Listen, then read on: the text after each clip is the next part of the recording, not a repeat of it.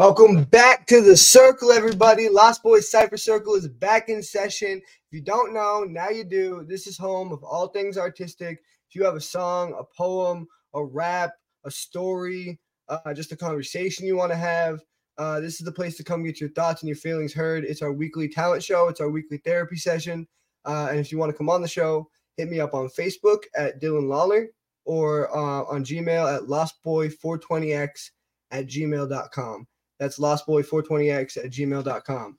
Um, before we get started, guys, I just want to say um, I apologize for not coming out next week. And I know that um, I missed it, but I gave you some, I gave you a little bit, a little bit of something to watch. I hope you all enjoyed it. I don't know how many people watched it, but it was just a little um, snippet I recorded a few, uh, I think it was a few months ago for the birthday intermission clip. Um, and when we played it on the birthday clip, it was it was you couldn't hear the audio. It was cutting in and out. Um, so I thought it would be good to um, get that out there uh, so y'all could watch it. So I apologize I missed it last week, and um, I'm happy to be back. Uh, before we get started, as I always say, um, mental health is a big part of my life. It's a big part of my show. It's a big part of everything I do here. Um, and I always try to reach out a hand to the other artists, to anybody watching the show, and just say, I'm here to talk. There is other people in your life, whether you believe or, or not, that are there to talk. And you can always find someone.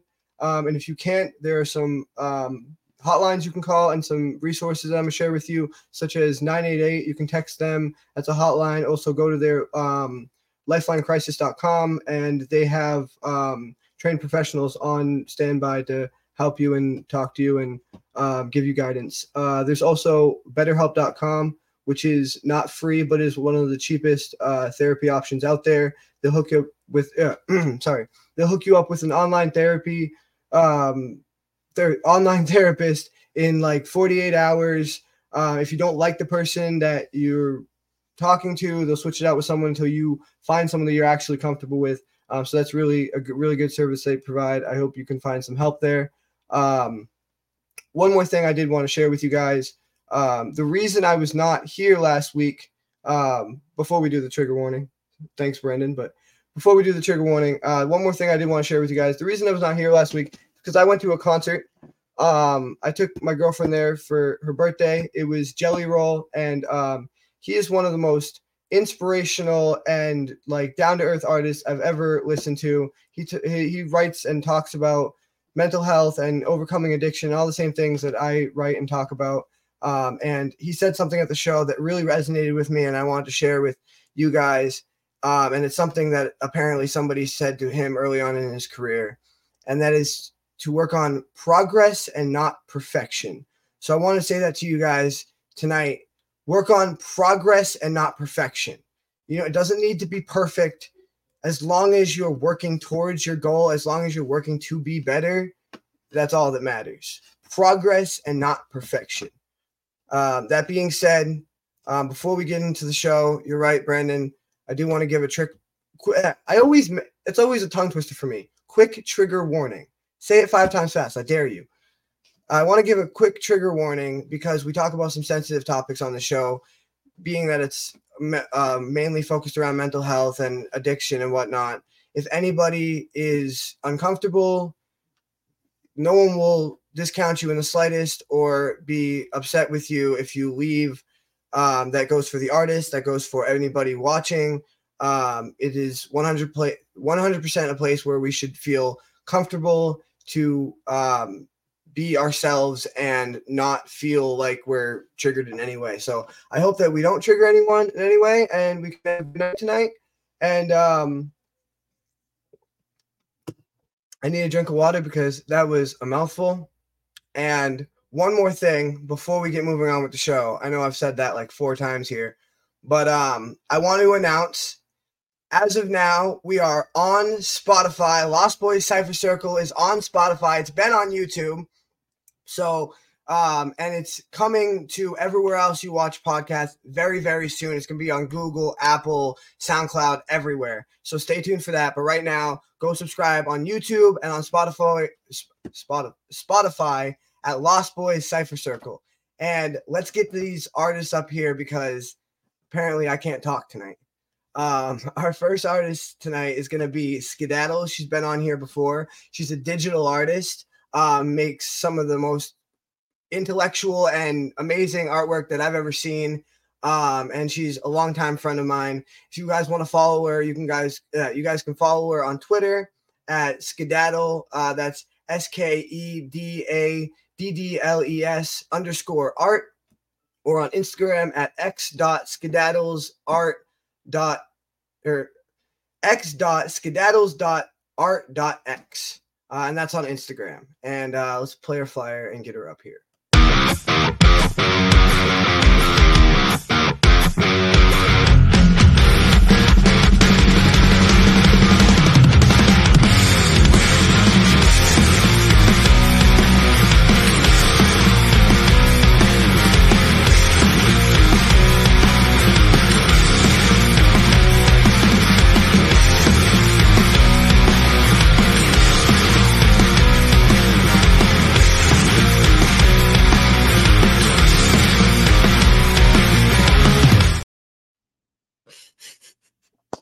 I love the music for your flyer.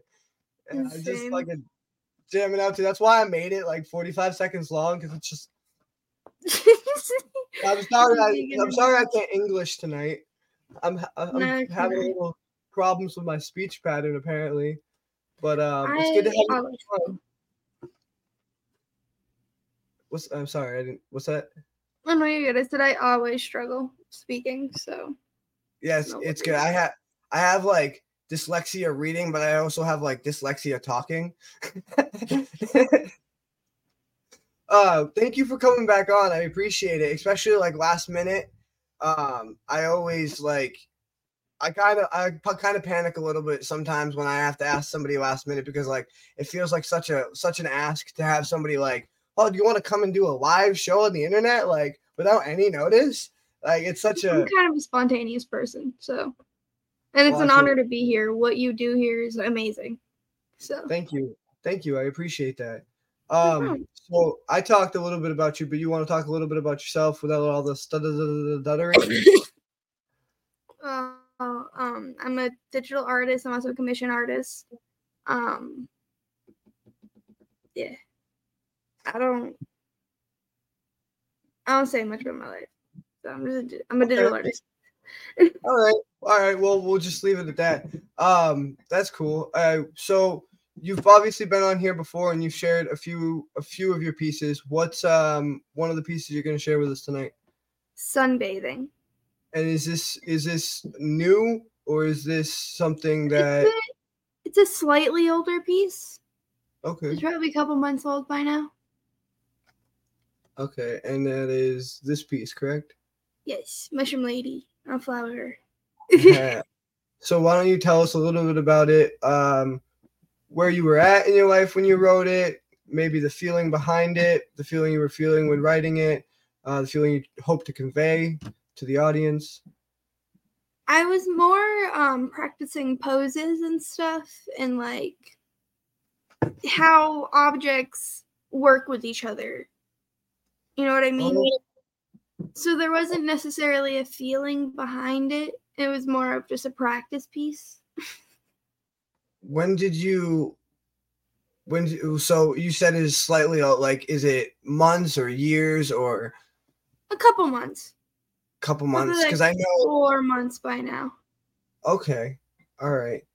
And so you want to tell us so most people might not be familiar with like digital art and how that all works and like what what exactly it is you do like you know do you so you want to talk a little bit about like you know start to finish like the, the process of of how you work on a piece or i so mean start to finish is a little chaotic, but um, the app I use is called Ibis Paint X. It's actually if you are like into digital art and want to an easy app to use, Ibis is one of the best, and it's completely free. So, but Awesome. um, you kind of just go with the flow. Everyone asks how I do it, and I go, I don't know. so I know that you you I know that you used to um because we've been friends for a while like i know that you used to draw more like you know pen and pencil do you still sketch out your idea and then um kind of recreate what you want to do on the thing or do you start on the computer So unfortunately, I've had a little bit of a housing situation re- recently, and I lost all of my art equipment. so the only thing I can do right now is digital, but I'm hoping around Christmas time I'll get some more. yeah yeah you never know you never know what santa's gonna bring And then I'll Yeah, start doing yeah. you and never then I'll know start doing paintings, which I'm so excited for. I can't wait for that. Honestly, I would pay you to I like I'll send you I'll mail you some just like blank canvases. I have I, I'm gonna start collecting canvases. It's something I've recently started doing. Um so far I I, I found them um, at the store that I work at, and then I found another one at Burlington Coat Factory. Um, they're super cool. I'll send you I'll send you pictures of them later. It there's a Batman, there's a Spider-Man, and then there's um, the Avengers, and um, they're like it's super like the the detail in them is fucking amazing it's just i was just like so i i want to start like collecting canvases and your and your artwork is definitely something i would start hanging up on my wall like especially some of the um one of your other pieces um if you don't mind i actually have it can i show it real quick because it's one of it's uh, one of my one of my favorite I, I like it it's uh this is called smoke break right Yep. yeah, and I just I kind of just it's just a vibe for me. She's just like like she's just like looking up at the stars. I can tell she's you know what I mean? Like she's just in the zone. It's just like a whole vibe for me. That would definitely be like a, a art piece that would that would go great on a canvas. I Um yeah. That being said, I'm gonna bring um these other artists up here to see what they think of your um what what is it called again? The the Sunbathing. sunbathing. Thank you. No problem. Um, how about we start with Neil? What, what do you think? I love all art. So seeing this, it's just absolutely beautiful. Uh, I, I absolutely love it. Um, especially the smoke break. And the reason why I liked it is because the second you said the title, that's what I felt. that's what it looked like, like a smoke, like she's relaxing. She's like maybe a waitress or you know just someone who's like, oh, I really needed this, and it it reflects in the picture. You know the even in sunbathing that looks like sunbathing. It, it it's titled the way I I feel the words through the photo. Yeah, So- she's she's the titles, and she'll like honestly, you know, sometimes she'll. I know this for a fact that she'll name them like last minute, and it'll end up being like the perfect. She's she's just like, huh, just look at it, yeah, sunbathing. Yeah. yeah, it's, it fits so well. Um, I don't know if Shannon, Shannon had her camera off, but is are you with us, Shannon? I'm with you. I just have to pee. Okay, that's bathroom breaks are allowed. You're, you're all right. Um, I love the fact that you can't tell if the sun is setting or rising. I love that. It's very interpretive. yeah. I didn't. I honestly didn't notice that. Yeah, you're you're right. Like I honestly, I interpreted it as rising. I think I don't honestly now that now I'm questioning how my brain interpreted it because when you say sunbathing, it, it feels like it's more of a, like a the the daytime, but like I don't know that. Yeah, that is that is. I like I like how you pointed that out. That's um yeah the the inverse effect of the way you look at it you can see it one way or the other yeah i, d- I do like that that's fantastic uh sylvia did you have anything to say Um, it's very pretty. I, I just I like I like the whole thing. Um, how she's sunbathing on a flower. And also, I'm wondering now. I'm wondering, is it the is it the morning or is it the evening? It's up for the Yeah. viewer to decide. What was that? It's up for the viewer to decide. That's true. i like that i like when art is interpretive like that I love it. Thank you very much for sharing with that with us. Um, we'll see you in a few more minutes for uh, to show your second piece. Um, and uh, that being said, we will get our second artist up here in just a minute. Um, that would be Neela. She's um, a wonderful woman. She's a poet. She's one of the best artists we've ever had on here, and it's an honor to have her back on. Uh, if you want to follow her, you can follow her on TikTok at Poetry Rose 42, um, on Instagram at Poetry Rose 1, um, or on Facebook at Neela McSwain. And uh, I'm going to play her flyer and get her up here. This poem is called Prayer. On my knees, I say to my best friend, I thank you for life. In my head, I giggle, because why knees when you're sitting right next to me? My Lord and King, my everything. So I guess prayer is the thing now. It used to be how you wrote to me. In spoken songs, you adorn me so lovingly. I wake thinking of you in a way this world can't understand. It's not thought, it's. It's. That poem is called Prayer.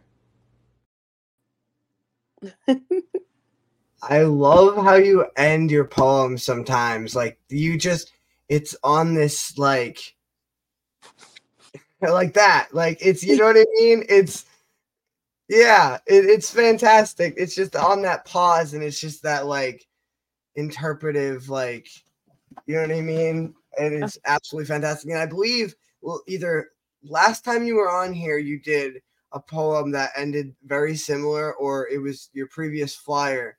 Uh, It was- one of the other flyer. Yeah, symphony. It was the poem's called Symphony, and that's how it ended. Like God was always a.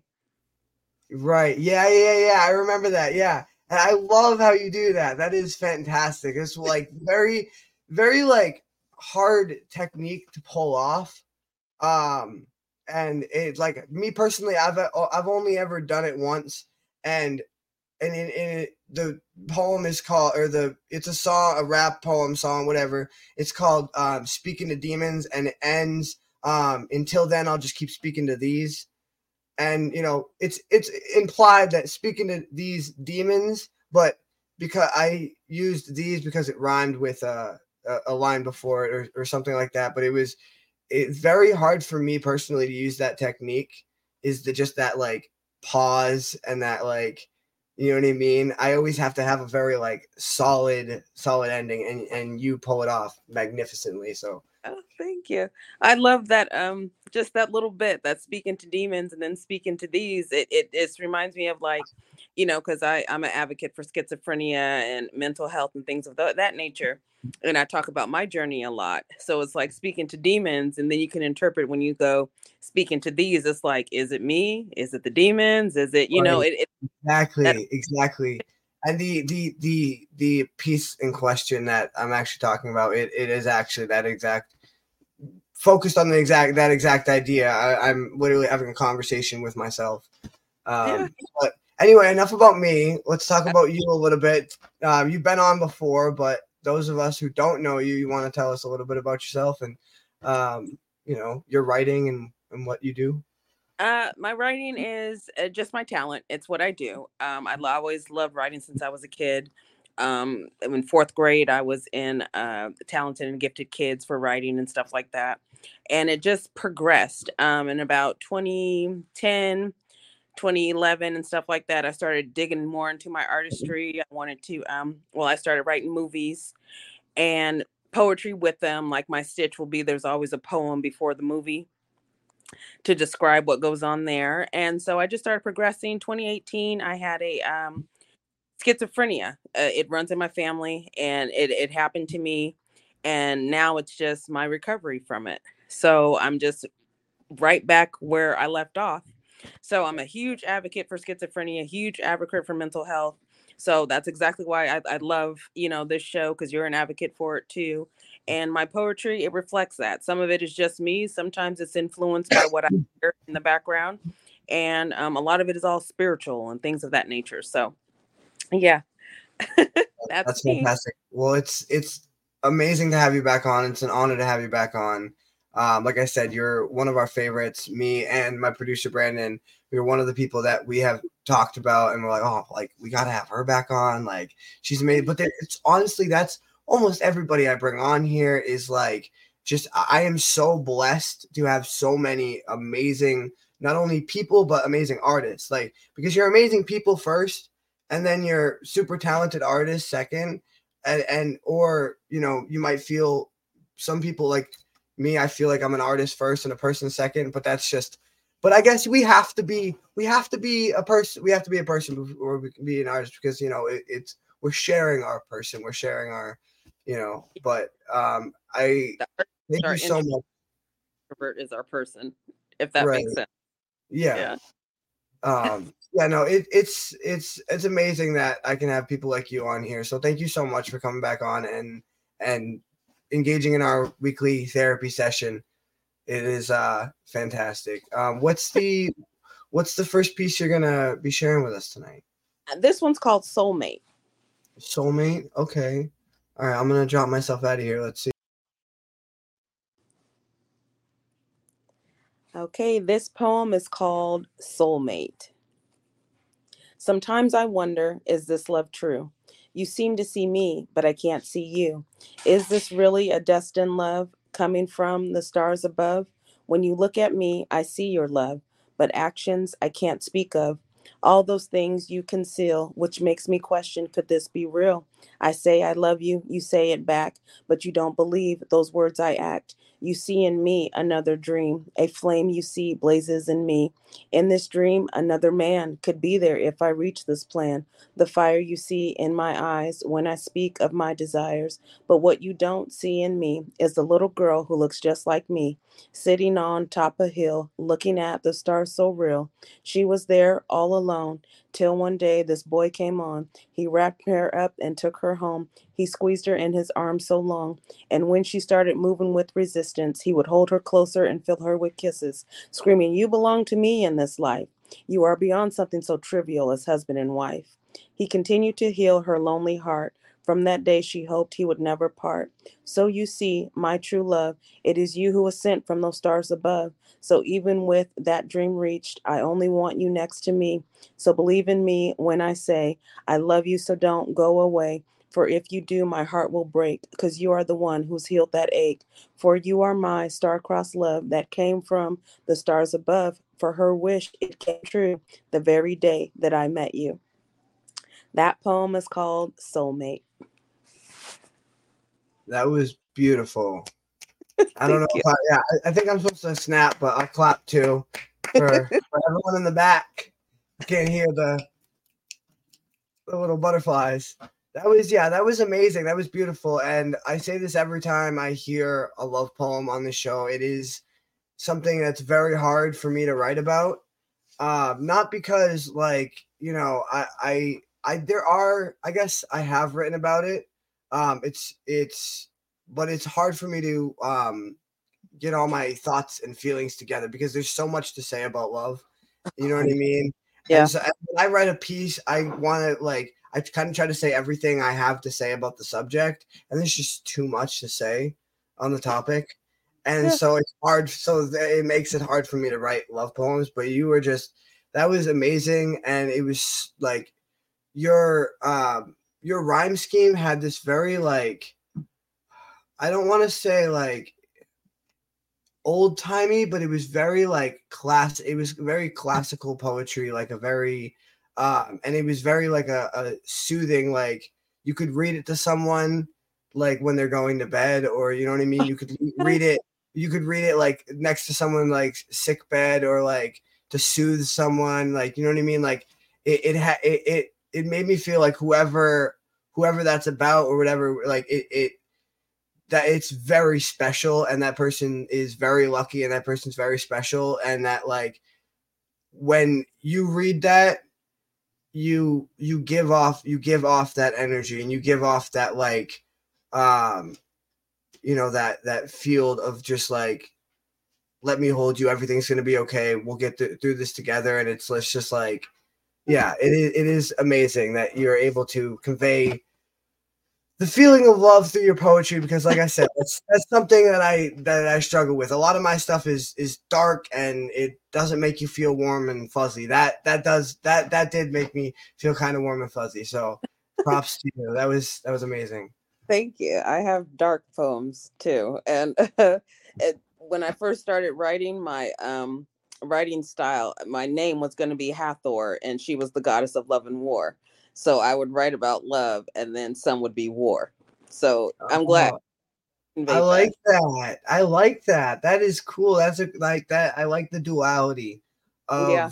um you know the the the relationship between love and violence or Yeah. or love and um hate it's because they're very people don't realize that they're very similar emotions and they're it's it's basically the same emotion just with, with a different uh, pathway a different outcome you know what i mean? It's it's it's passion and and what you choose to do with that passion you know what i mean? Love Yeah. has started wars many Yeah. many many many times you know Yeah. what i mean? It's one of the main causes of war. Um yeah i i love i love that that duality um and you should you should keep that name i like that. That's cool. I'm a big fan of norse mythology and and everything everything mytho- mythology I uh, I got, I got, and before you even explained it, I got it right away. I got it right away. I was like, yes, yes, that's awesome. Uh, I'm gonna bring, I'm gonna bring our other artists up here to see what they thought of your piece. Um, who would like to speak first? I would. Okay, go ahead. Uh, I I loved it. I thought it was I thought it was really great. Um, classic love poem.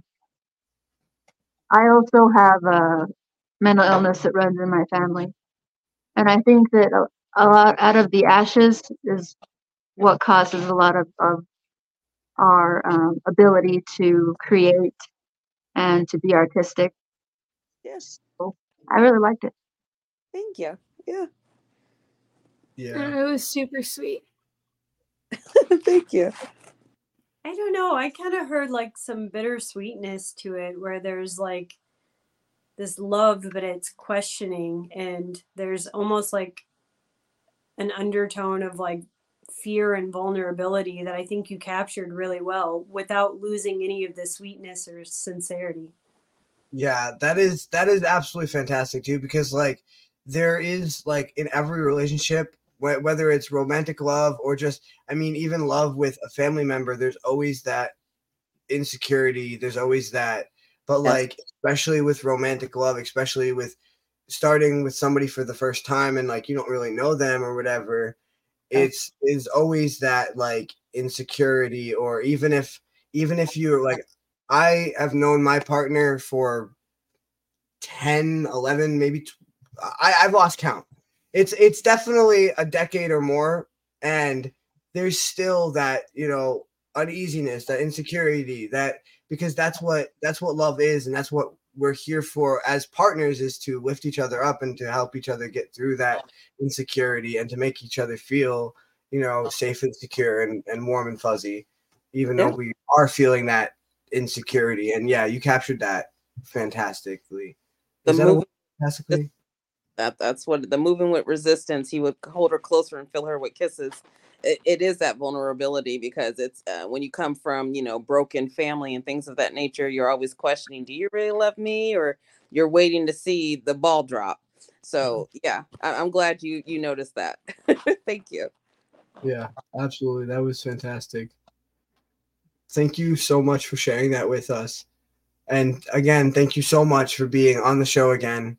Um, it is wonderful every time you come on, and um, we will see you again in a few minutes for uh, your next piece. thank you much Absolutely. Um, that, ladies and gentlemen, that, ladies and gentlemen, brings us to our third and um, newest member to the circle, um, Sylvia Chapman. She's a poet and a children's author. Um, you can follow her on Facebook at Sylvia Alvarez, yeah, Alvarez Chapman, um, or on the Facebook group Poetry Contest. I'm a member of it myself. Uh, I've been a member of it myself for um, maybe like two years now, met a lot of fantastic poets on there.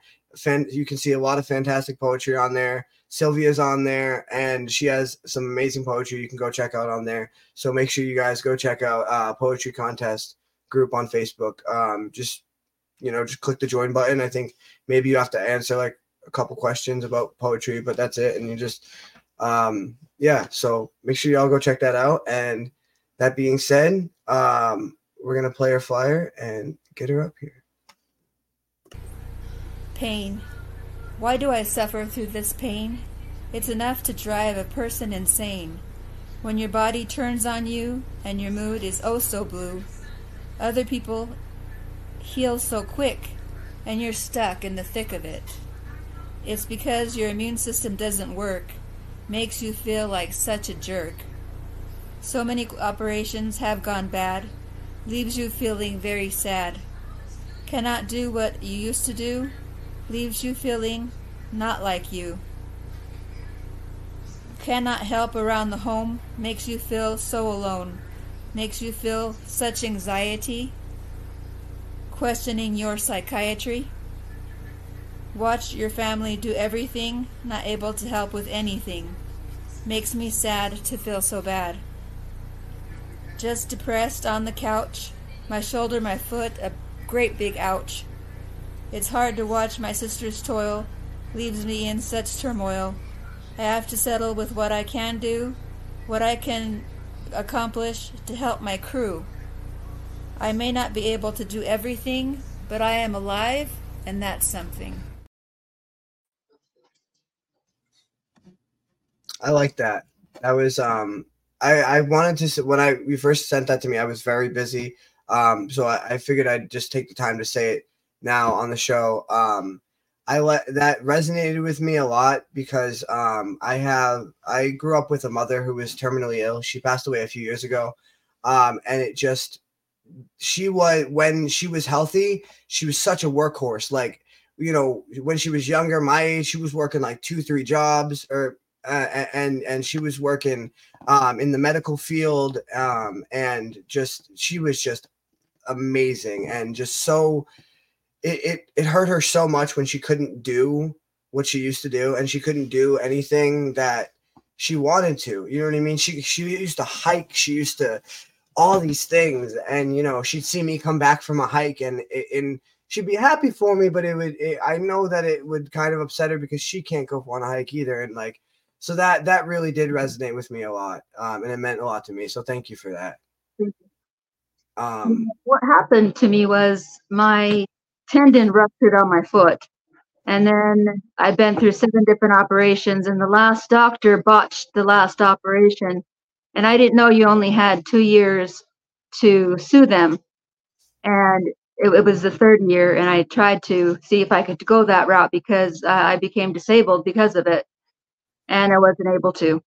And then I was walking down the stairs. I, I, take care of my parents. They're both in their 80s, in their late 80s. And I was walking downstairs and I slipped and I grabbed onto the banister and my sho- my body took the weight, my shoulder took the weight of my body.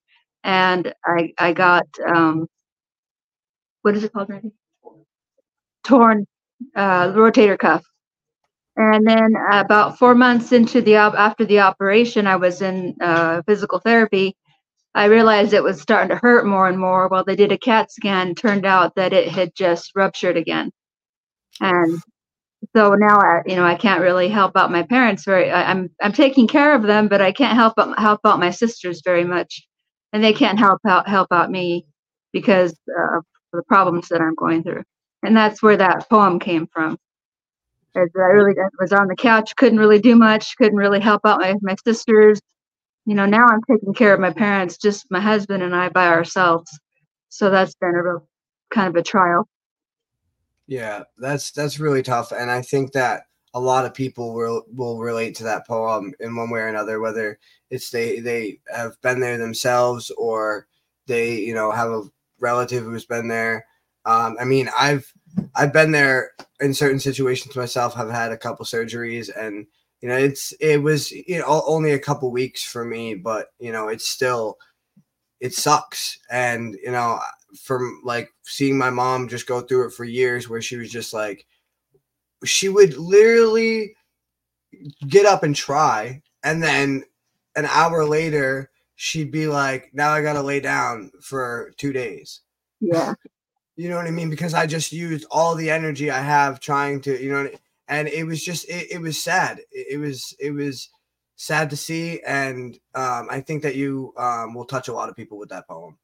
Um, whether whether it's it's you know like very severe like my mom or um you know whether it's you know, like an internal injury or whether it's a physical injury like that or just you know people have been put on disability and aren't able to work but they want to um or anything like that i think a lot of people a lot of people especially after covid um can can really really sympathize with that Yeah. uh, so yeah. Um, anyway, you want to tell us a little bit about yourself? You haven't been on the show before, so yeah, I want to give you the chance to talk about yourself and what you do. Sure. Um, well, I have a mental health background. Not that I work in mental health, I am mentally ill. So um, I'm bipolar and I have dissociative identity disorder and some anxiety. And so um, I ended up in the hospital for uh, a few times. And then after that, I felt like God helped me because I, I started writing and I, I felt like out of the ashes you know again i was able to get this blessing where i can write and i like to write poetry i write children's stories i'm trying to get published i have a, an appointment with an agent so uh, i'm definitely on a path to to getting my life back together That's awesome. Well, good for you, and and congratulations with that. thank and you I and um, I hope that it, it turns out well for you.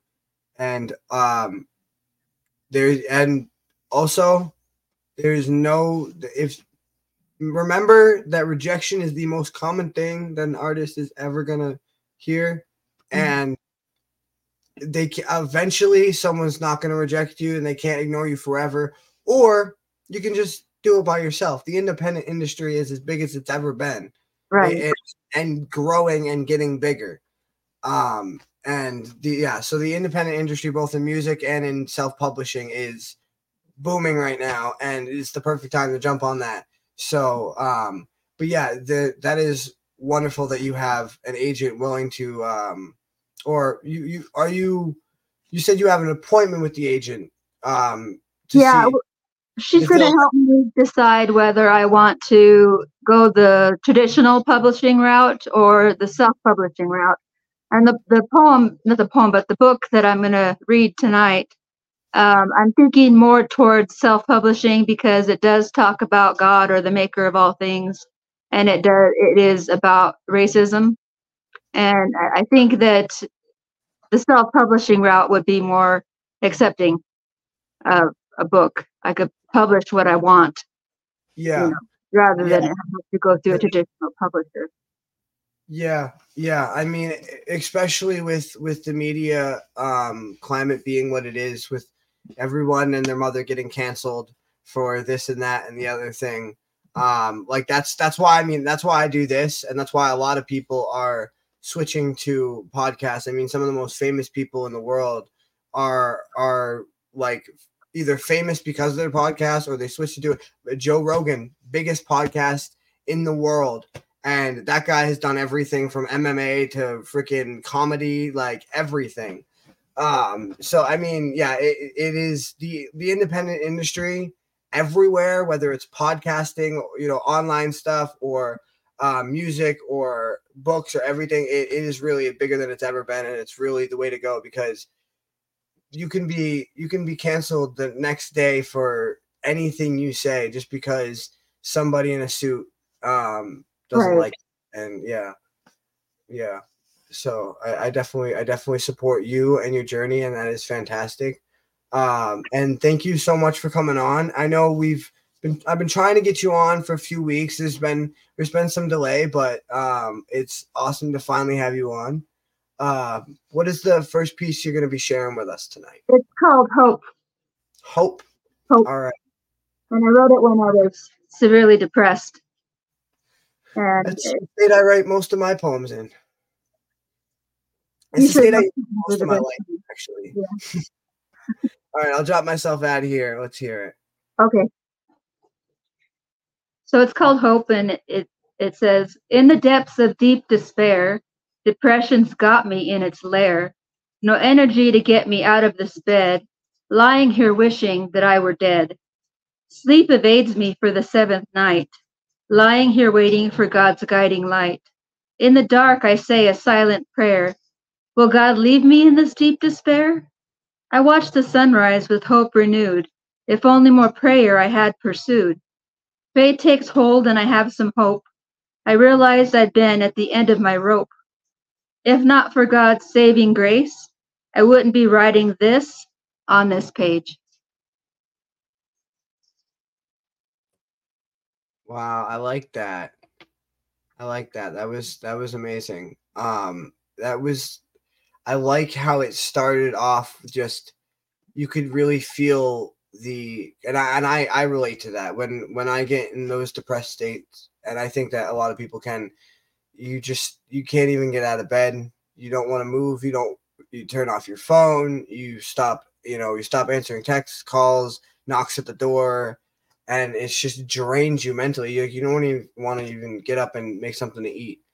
Um it, it drains you mentally and physically and you did great at conveying that. And then i love how you transitioned and like there was this hopeful ending. And and and like i like you know that it's you ha- I, I saw I I it wasn't uh, unexpected because the title of the poem is called hope. So i was expecting something um you know to do with hope obviously but it was nice to see that that that feeling of despair and then how you transition. And it wasn't a very long poem so it was a very quick and seamless transition and i, I really like how you how you wrote that. That was amazing. Thank you. Um, That's how I felt when I was How- depressed. So. How long so did you now you said you wrote it when you were depressed. Did you write the entire thing while you were depressed or did you um write the ending when you were maybe in a better mood I wrote the whole thing well when I was depressed. okay And the ending was the or hopeful, you know. that's good that you can see a light even like a light at the end of the tunnel even when you're in the darkness that is that is really what art is all about is using it as a tool to see the light even when you're in the dark. And that that's you did that amazingly. That was fantastic. Thank you. um i'm gonna bring our other artists up here real quick um to see what they thought about it and see if they have any questions or comments for you.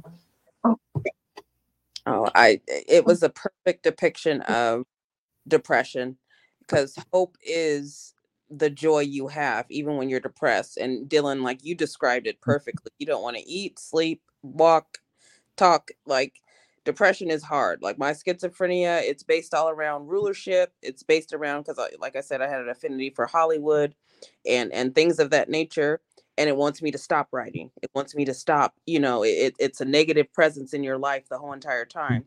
So a poem like Hope, that's literally how I'm walking now.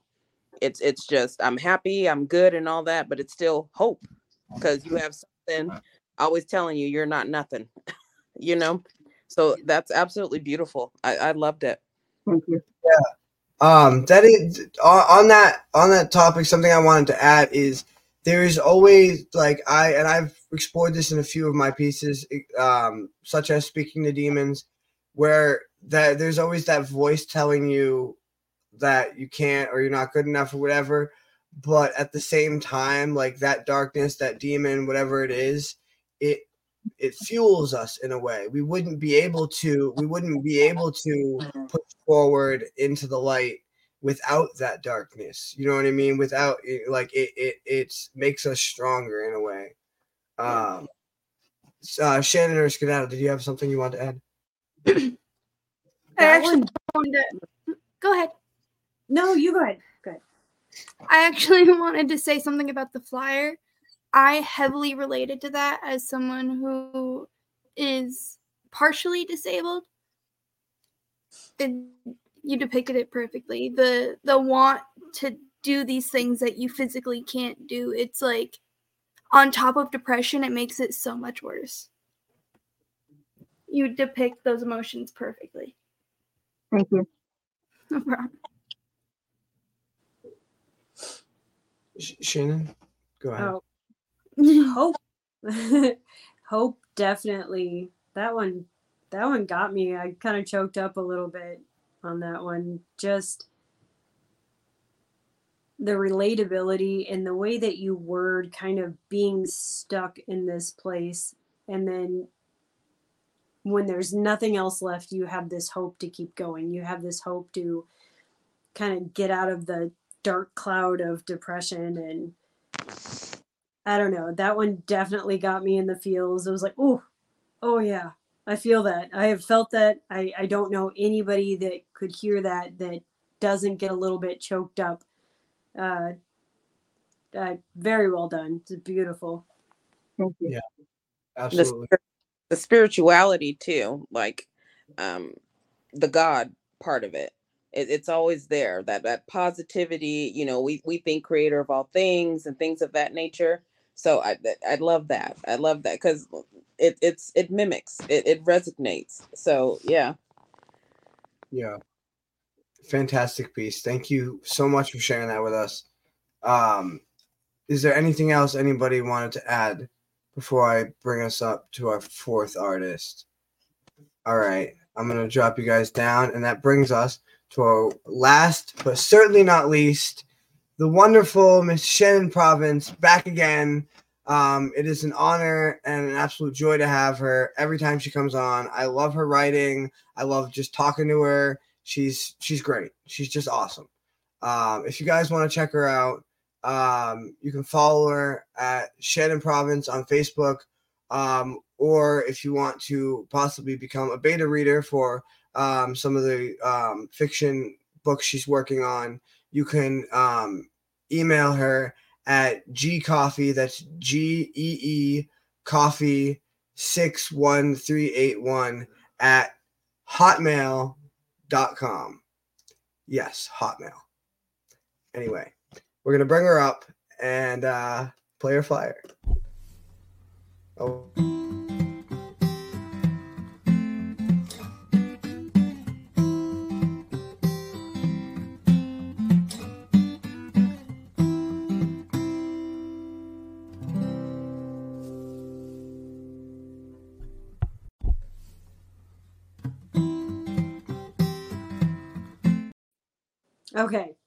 Hear me yelling? I was like, don't play my flyer. No, I put the music. Yeah, I put the music on it. I Okay. remembered. I remembered. I, I am going to send you a new flyer at some point. One of these No, days. that's okay. That's okay. I yeah, I remembered last minute. I was like, oh, she doesn't like the sound that was originally on there, so I deleted it and I put the music over it. So all, yeah, no problem. Um, welcome back. Thanks for coming back on. Prepare to be highly disappointed. I can't no, no way, no Yeah. way you could ever disappoint us. No way. I'll try. um, so you obviously been on before, but you want to tell us a little bit about yourself for those of us who don't know you? Uh, not really much to tell. I mean, uh, I play around with writing here and there. Um, I have been working on a fiction book for since like 2014. Uh, I'm eventually going to get back into the sending out sessions for beta reading. So I probably end of January, beginning of February, I'm going to start sending those out again. If anybody wants to be a beta reader, let me know. I don't have an ending for the story. Um, so I'm going to take a consensus at some point with uh, some of the readers on which way to go for the ending, but that's that's a ways out. Endings are always hard. Endings are the hardest. You got to wrap it up. Somebody's always gonna have a problem. Somebody's always gonna bitch. Somebody's always gonna get on their little fucking no no no no no. Well, this loophole, blah blah blah. Yeah, yeah. Always, you know, and you just gotta you just gotta finish it the be- the the way the best way you think that it should end. The way it's that satisfies you that you you sit and you're like, you know that that's the ending I wanted to see for those characters, or you know, Well- like and I I kind of follow along with Stephen King's take on it. It's it's not the destination, it's the journey. So if the story lives in your mind after you've read it, it you know, unless the ending is absolute trash, like yeah, it's not gonna matter as much as long as you know the journey along through there was uh, memorable. So yeah. uh, we'll hope for that. Well, good luck, and um, I would um absolutely love to do some beta beta reading if I have time uh, when you start sending those out. Um, First on But- my list. awesome, awesome. Who's the uh, or what's the sorry? What is the first piece you're going to be doing with us tonight? Uh, it's called From a Freckle on God's Arm. It's mouthy. A lot of words. Yeah, I'm I've been saying a lot of words tonight. a lot, a lot of mouthful sentences going on in this show. I, I understand. This is uh quite the title though, and I can't even begin to guess what it's about, but I'm so interested, so I'm gonna drop myself out of here. Let's hear it. Uh, yeah. I'm gonna turn off my camera though, because I look really weird when I'm reading. How do I turn this off? Aha. All right, give me just a second.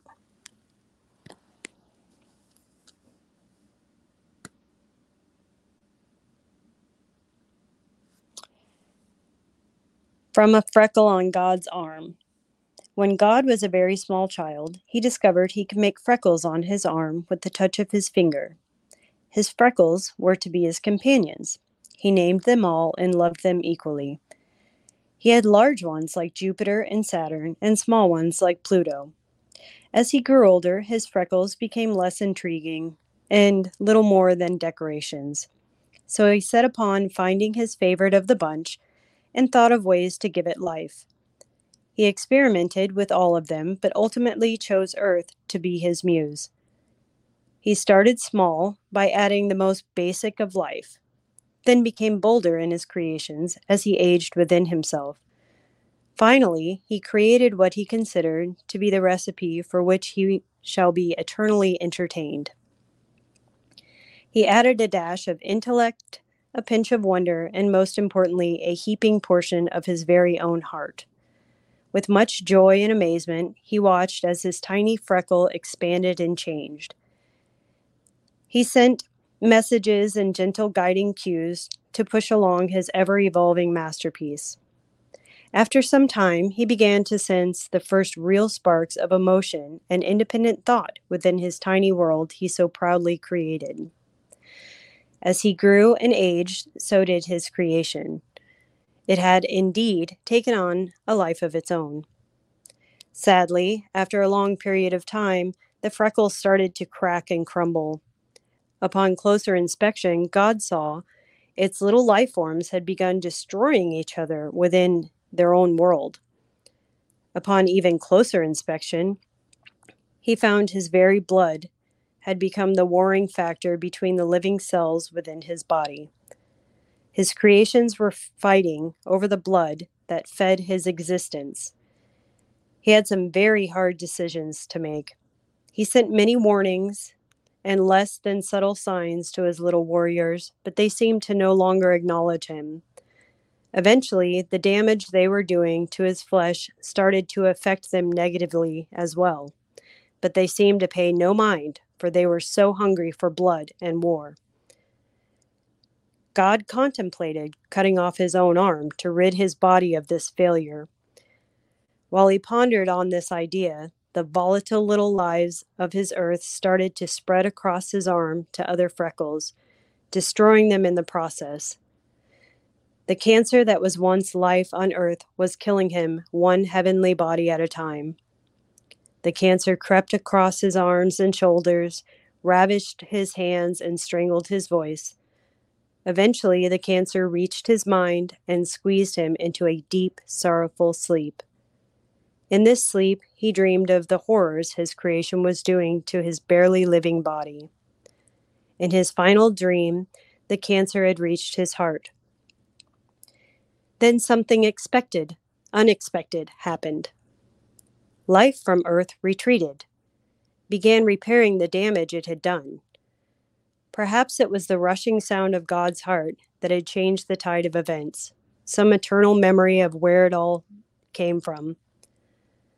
Nevertheless, God's creations chose to create new life and harmony once again to the body it had almost destroyed. In this dream, God never awoke.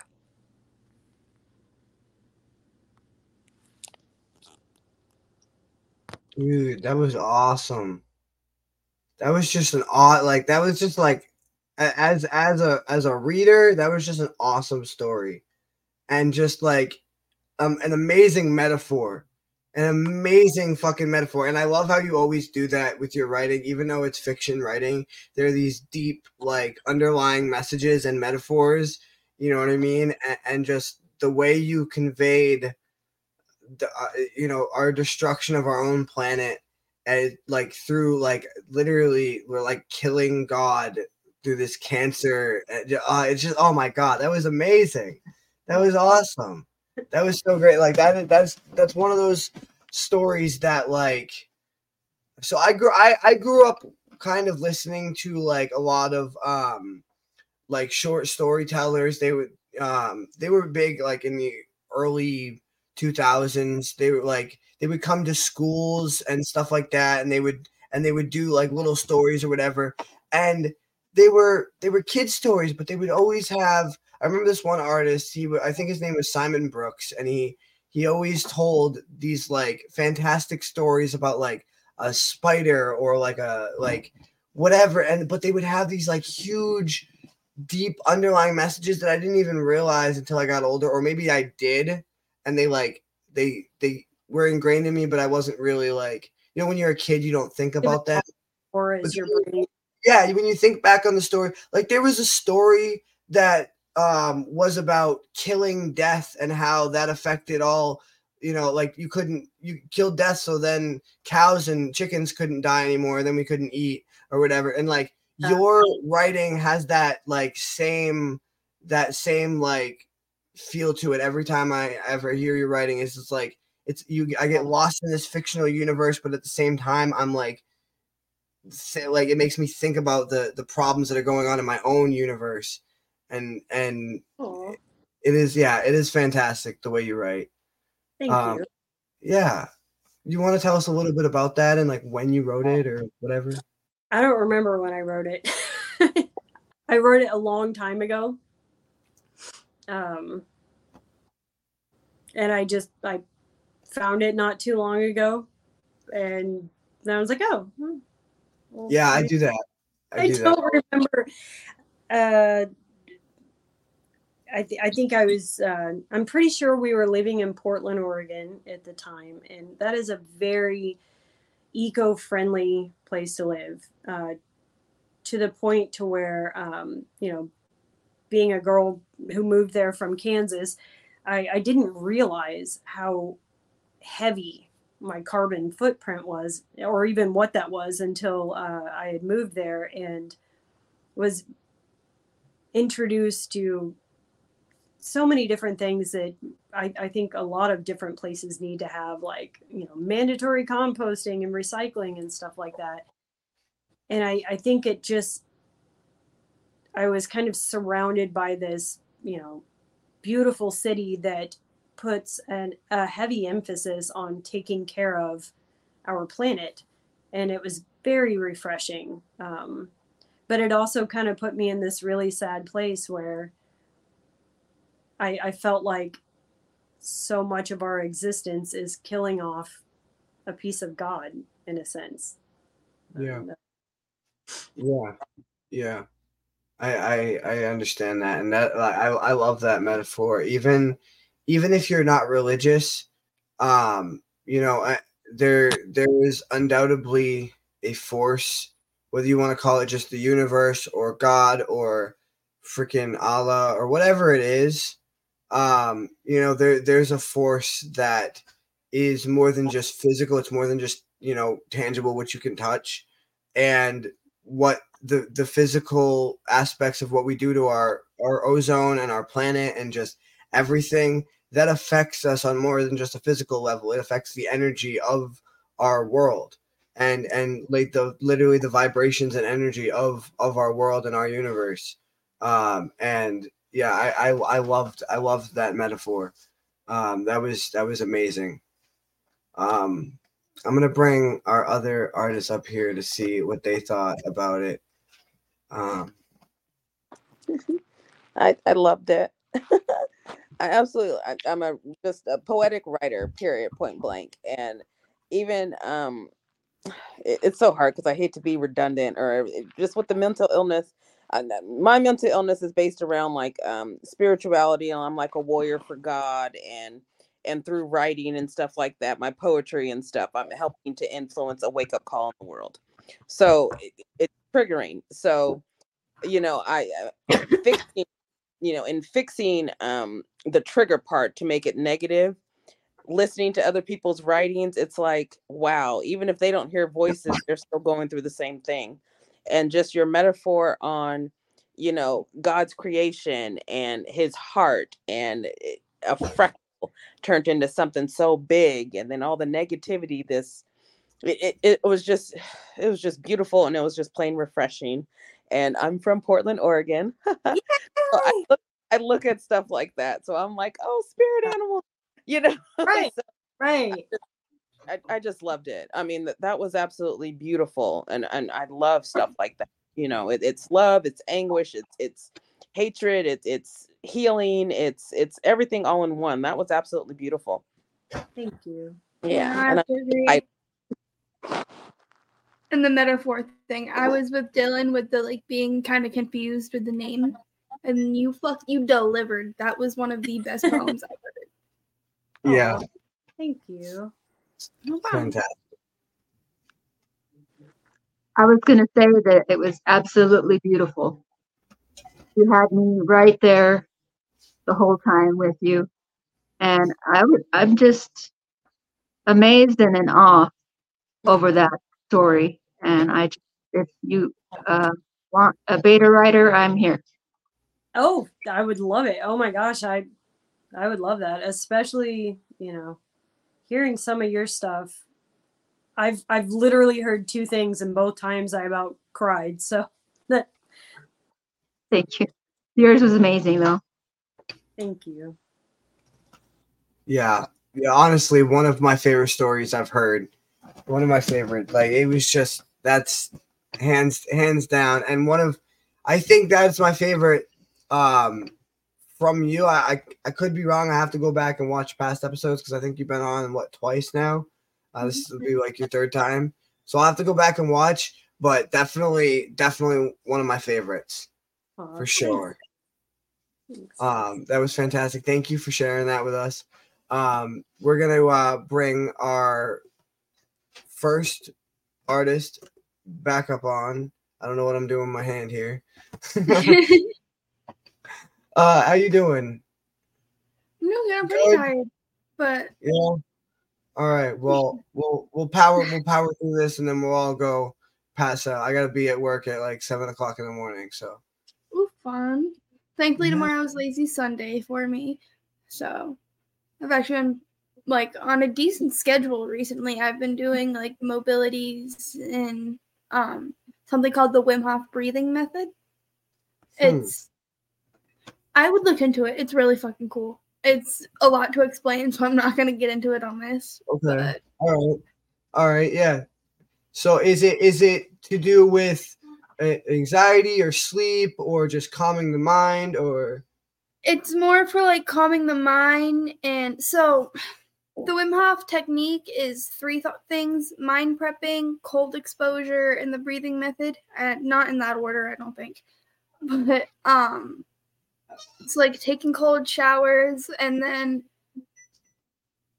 it, it like it helps your circulatory system and like stuff like that. Oh, and it does cool. help it's helping me quit nicotine actually. That's something that I've Well, been doing. Yeah, there you go. That's a plus. Well, yeah, I mean, we are all about mental health and um, recovering from addiction, and here, so that is perfect, right within, right within what we're talking about. So, yeah, everybody, go check that out one more time. What is it called? uh Wim Hof technique or yeah, Wim Hof technique. All right, cool.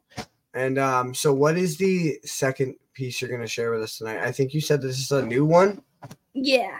Naughty or nice. I threw it together like literally last minute before coming on here. All right. Well, next week is our Christmas episode, but this is an early oh, preview. oh yeah. Oops. Here, no, it's all right. It's the Christmas season. Tis, tis the season, everyone. Tis the season. All right. So, tell us, tell us about this piece. So I was getting kind of bored of just doing one thing, and I've never really done a festive drawing.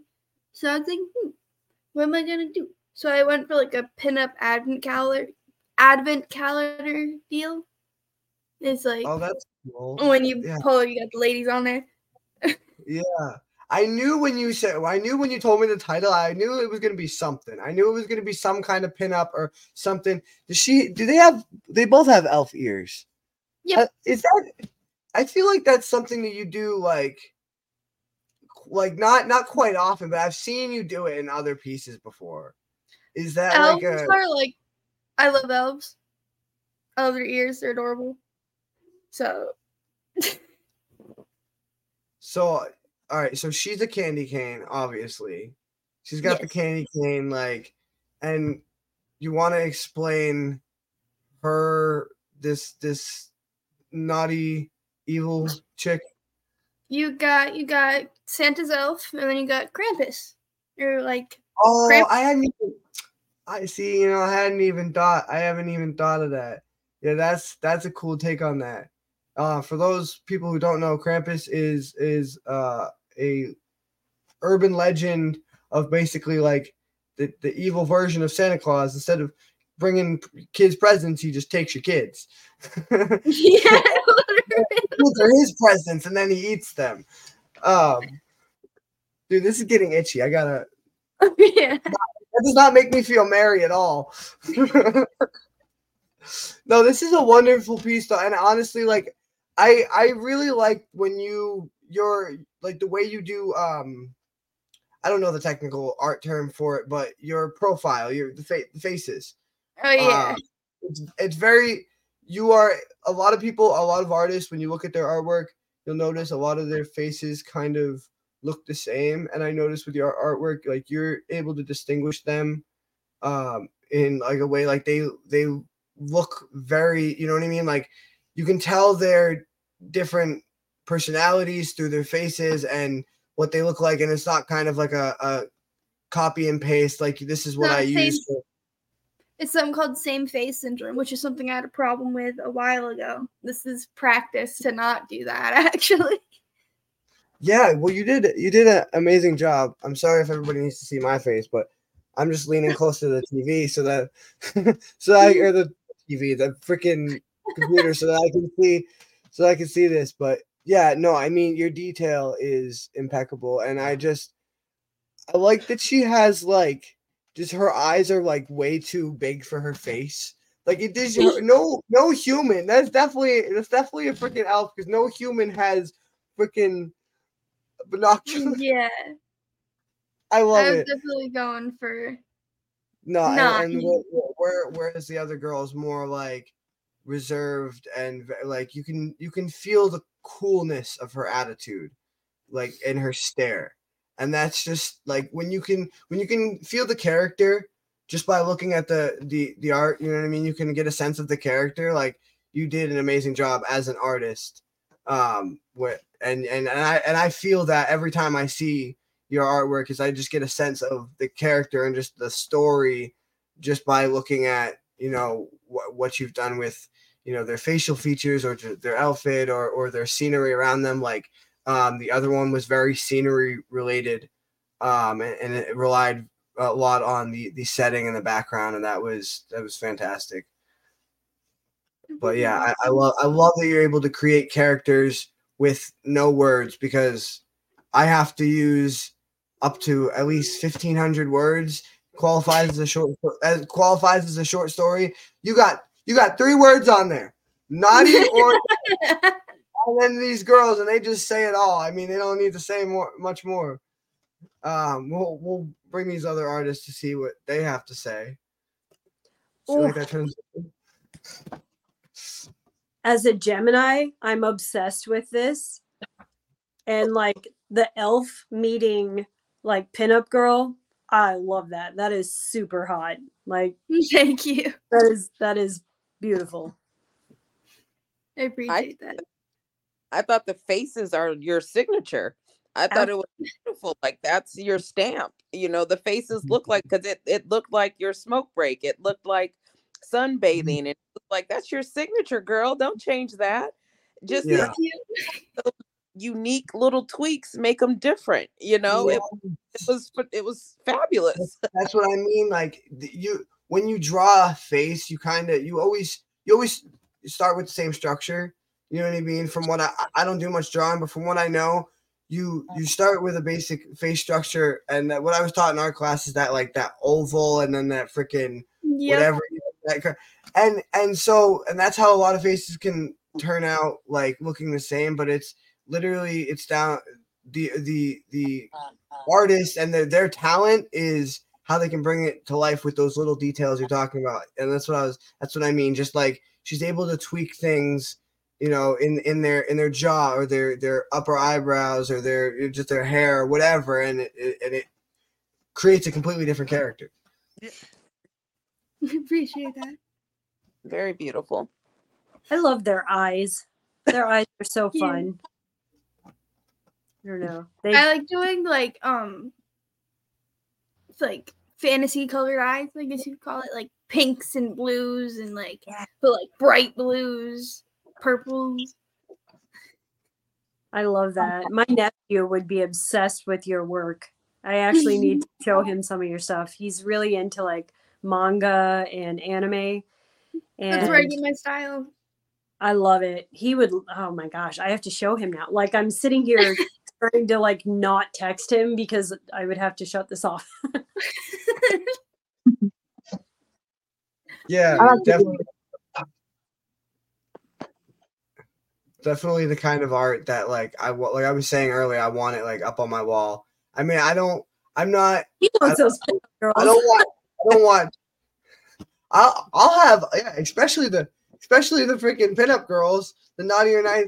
I mean, my girlfriend will kill me, but it's it's staying there. I'll screw it into the. I'll screw it into the freaking wall. I don't. but uh yeah no uh, you create fantastic characters and i'm not like i don't watch too too much anime unless you count like avatar or naruto which doesn't really count Naruto counts. I, I don't I Naruto- can't I can't tell if Avatar is a cartoon or an anime. You know what I mean? it's made by americans so but it had Okay. but there are but there are uh uh asian i'm not sure what whether it's japanese or chinese or but there are um producers who make the show too you know because they're from that country and it is it is based in that country so i'm not really sure what it qualifies i don't know if it has to be like based in japan or china to be considered an anime i'm, I'm not sure what what the rule Yeah, is. Yeah. Uh, because I know that Naruto is like based in, Yeah, Uh, Naruto's an anime. Like, and then it's dubbed over. yeah. Um, I I'm sorry, I completely missed Sylvia. Sylvia, did you have something you wanted to say? Um, I about just like the ears. I was going to say. I enjoy the ears. yeah, the ears are fun. The ears are fun. I like the little, yeah, that's cute. Well, thank you so much for sharing that with us, and thank you again for being on. Um, if you can stick around for the end of the show so that I can say hi and thank you one more time, that'd be awesome. If you got to go, I get it. Um, that is gonna that is gonna bring us back around to our second artist, uh, which was Neela. Hi, how you doing? I'm doing well. Loving this one. I really do. That's great. I I'm fan I, I'm like fucking blown away every time that that people come on here and I and I just get to see like so many just the unique styles and just so much just so much talent so much talent and so much like i hear things and think about things that i i wouldn't think about in my day-to-day life or i wouldn't ever think to consider um and it is just so refreshing every week to be able Yeah. to do this so thank you for being part of this Oh, And- thank you for having me. Yeah. Yeah your your energy is infectious and i love it it's great Thank you very much.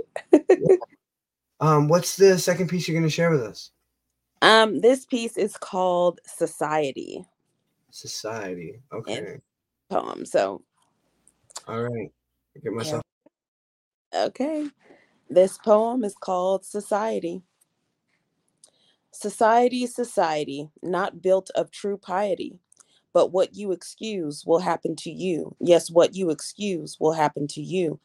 Blood soaked land called the red, white, and blue. What you excuse will happen to you. Murdered children, culture, broken treaties. No honor this land's histories told you to. But still, people come and profit off their shores. So, what you excuse will happen to you. Yes, what you excuse will happen to you. White's superiority complex while colored dies at your doors. Always ignore the true immigrants, destroy the purity of this land.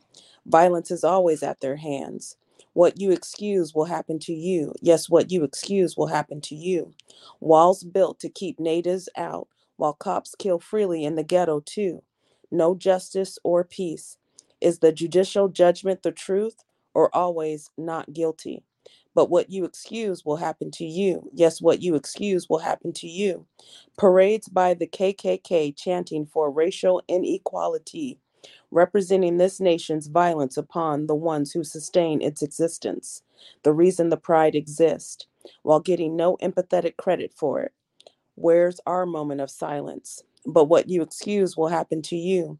Yes, what you excuse will happen to you. Black's life matter as long as it doesn't compromise my white privilege.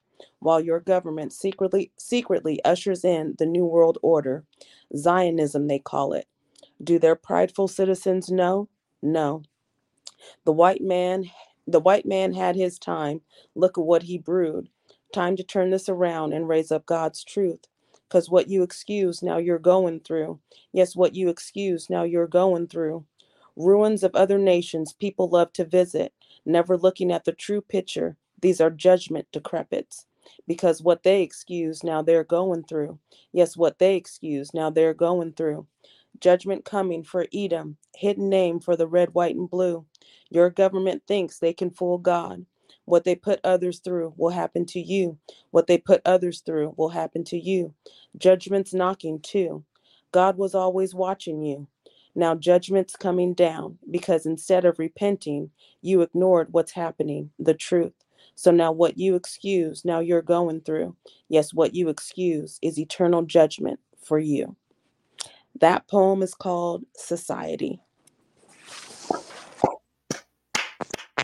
Fantastic. I fucking love that. I am sorry for anyone watching or listening to this on Spotify who just had to hear me clap into the microphone, but that was amazing. Um, and I, I love that. What you excuse will happen to you.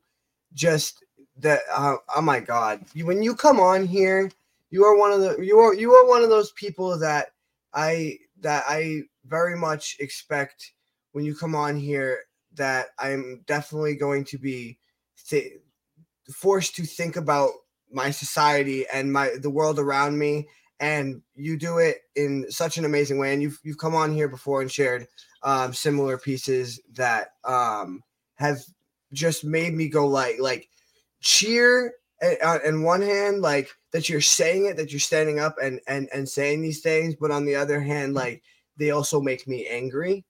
You know what i mean because because we're destroying our world because the government's so corrupt because all these awful things are happening and because everyone's fucking ignoring it everyone's just head buried in their phone no fucks given and just but what you excused will happen to you Yeah. and i love that like it, it, it will come back to you it will Yeah. and and people don't fucking realize that and it's just like they just got their head buried in their phone and not like like what I try to do here on this show is reach I mean obviously we're on our phones, we're on our computers right now, but we're reaching out to one of one another. We're conversing, we're communicating, we're opening up about topics, we're bringing light to topics, we're seeing it, we're not excusing things, we are bringing light to them and, and doing the only thing we can as artists and using our art to bring light to them because that's what we need to do with so many people excusing it there needs to be the other people fighting back and and bringing light to it and i love you i love that you make that your mission Yeah, That- thank you. fantastic That mission. I love variety in my poems, but I also love to put um thought in people's heads. You know, it, it's beyond just a something so simple and minuscule as black and white. It's a spiritual thing. If you know it's wrong and you excuse it, you know, it should happen to you so that way you can understand it. It isn't one of those, um, oh, you're, you're going to go through it just because. No, it's if you don't understand the plight, then you have to go through it so that you understand the plight. And if you've gone through it and you still don't understand the plight, who are you? you know, are you human?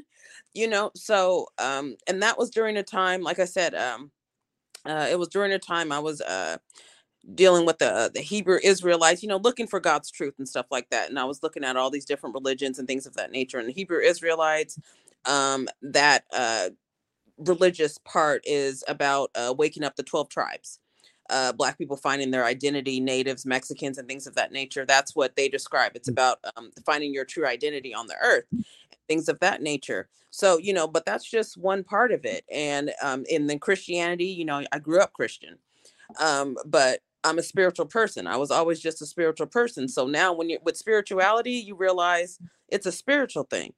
You know it, it doesn't matter of this something so minuscule as skin color it's about what your heart is. You know Right. it's just like her uh, god's freckle you know god's arm as a freckle. It's a spiritual thing that was like spiritual for her to write that was you know and then i'm from portland oregon i look at stuff like that you know it's like oh you're my tribe you know it, it's and us artists you know we don't know anything else but our art and you know that's our true selves so yeah I, I love that uh, i can be goofy i can be fun and all that stuff but i can also be serious too yeah. so. Yeah i mean you you have such a like amazing like joyful energy when you come on here but i love that you're still able to like deliver those those messages that that you know make some people angry that make us angry and and and but direct that anger uh positively you know in into a positive outlet and that that is fantastic i'm gonna bring uh i'm bring everyone else up here see what they think That was absolutely haunting and chilling. I mean, like, I totally got goosebumps. I love the fact that you repeat it almost like a warning, like this blaring alarm. Oh, it was very, very impactful. thank you One of my favorite sayings is what goes around what what goes around comes around. Karma is very real. So like I Yeah. highly resonated with that. And like the fact that you dug into those deep topics like that is like oof, yes. Thank you It's in my head, definitely. Uh, the repetition, it really just kind of pounds it in, and really lets you, you know, makes you think, makes you think about it. Yeah, yeah, that was definitely definitely my favorite part too. Was like like you guys are saying the the reputation, the repetition, the the like blaring warning over and over again. Like we need to wake the fuck up. Yeah. Yeah. Thank you so much Well, thank you, thank you for sharing that with us. That was fantastic. Absolutely. I'll, I'll, ca- I'll clap quieter this time. Goosebumps. That was so. thank you. Yeah. you Amazing, amazing. Thank you so much for sharing that with us. Um, that's gonna bring us back around to Sylvia.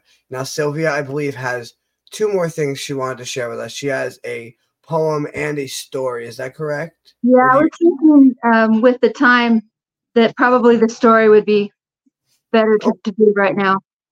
Yeah, Um, yeah. I wanted to say that this story is my heart because this this this place that we grew up in um, was very racial and it very racially motivated. Really good foot, thank you.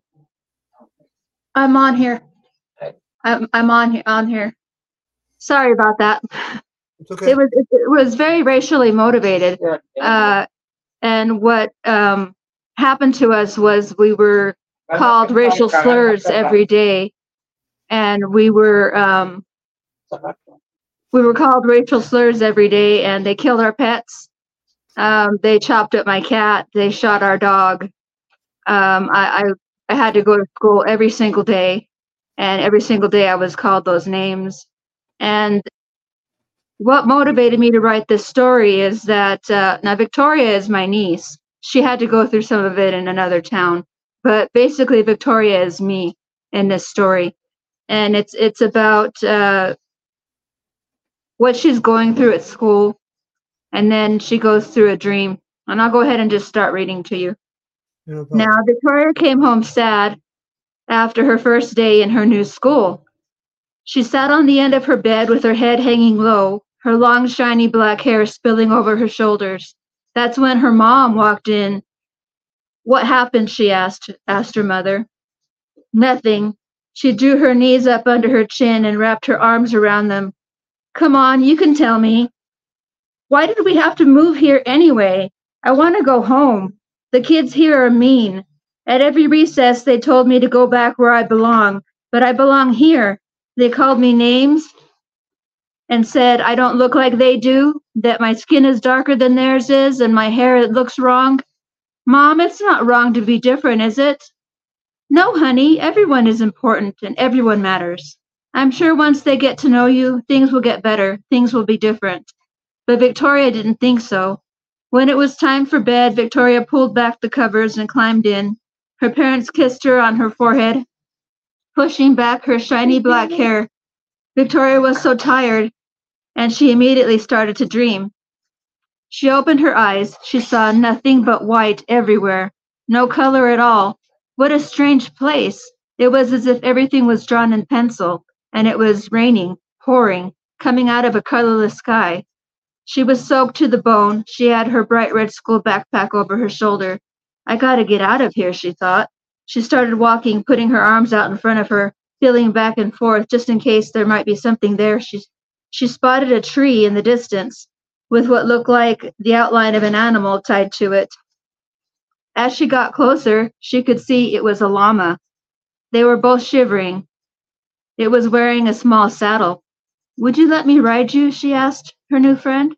It's the only way we're going to get out of this endless rain. Victoria grabbed the reins and swung her leg up over the llama's back. She looked around and looked up. They were standing at the foot of a giant mountain with a giant building on top. It almost looked like it wasn't there. Again, looked like it was drawn in pencil. She squinted her eyes, and it looked like it disappeared. It looked like a giant castle. They started their way up the mountain. The rain was coming down hard as if it were trying to wash away Victoria's color as well. They reached the top of the mountain. To the right was a little building. Victoria opened up the door. Inside was some straw on the floor. You stay here, she told her llama friend. Get warm. Everything? Get warm. Again, it was as if it was drawn in pencil. Victoria walked up to the castle. She had to look to knock really hard. And she had to look really hard to see it. There was a knocker shaped like a rainbow, but without any color. She was scared. She took the knocker and knocked three times. Boom, boom, boom. But put her hands over her ears. No one answered the door. She knocked one more time. Boom. This time the door slid open just enough for her to slide inside. Creak. She heard a voice that said, Come on in out of our endless rain, Victoria. Welcome to the land of the rainbow people. Victoria felt like she was going to faint. Don't be scared, child. Victoria slid inside the door. It was gray. There was a fireplace, but the flames were not orange or yellow. They looked like they had been drawn in pencil. Who, who are you? And how do you know my name? We have been waiting for you a long time. Come, warm yourself by the fire. I'm sitting over here by the fire. My name is Fuchsia. As Victoria felt her way closer, she could see a very important looking old woman, but she was still very beautiful, sitting in a tall throne. Have a seat by me. Th- This, she patted the seat of a chair. Victoria felt she could trust this person. Her voice was so sweet. She stopped by the fire, rubbing her cold hands, then sat down. No one said anything for a while. Then the questions came spilling out of Victoria. How do you know my name? Why do you call this why do you call this the land of the rainbow people? Why is there no color anywhere? What happened to it? And why is it called the land of the rainbow people? She asked again. There's no color, but Victoria touched her, her sweater. But on you, said Fuchsia. One question at a time, Fuchsia, is also the name of my kingdom. Where is everyone? asked Victoria. They are here. You just can't see them. It's been raining here for a thousand years. Like I said, we have been waiting a long time for you. Why? said Victoria. You will soon see. You see, a very long time ago, our land had color. It was the most beautiful place in the universe. It was painted the most beautiful colors imaginable. Fuchsia, I, Fuchsia, was made queen to rule over the land of the rainbow people, which wasn't a hard job because everybody was happy and everyone was beautiful and everyone got along. But little by little, it all started to change. So what happened? It would be quicker if I showed you. If I would, it'd be quicker if I showed you, she said. Come with me, child, and grab my hand. Fuchsia opened a large dusty door. Inside was a large dusty mirror covered with a dusty cloth. Fuchsia pulled it down. She said, This is the mirror of yesterday, today, and tomorrow. Ask it what you will, and it will show it will show it to you. It started in the homes of the rainbow families. You see, each person was painted a different color by the maker of all things. Just like everything here was painted by him with his love, for he does love beauty. Why else would he make such a beautiful paradise? Look into the mirror and it will tell you everything. Everything you want to know ab- about. Victoria looked into the mirror and said, Take me back to the beginning. In a flash of light that made her close her eyes and a gust of wind that almost knocked her down, she was watching a blue family getting ready for school. The mom was doing the mom was doing her daughter's hair. And she said, You're so much more prettier than that your orange friend of yours. You're di- you're different.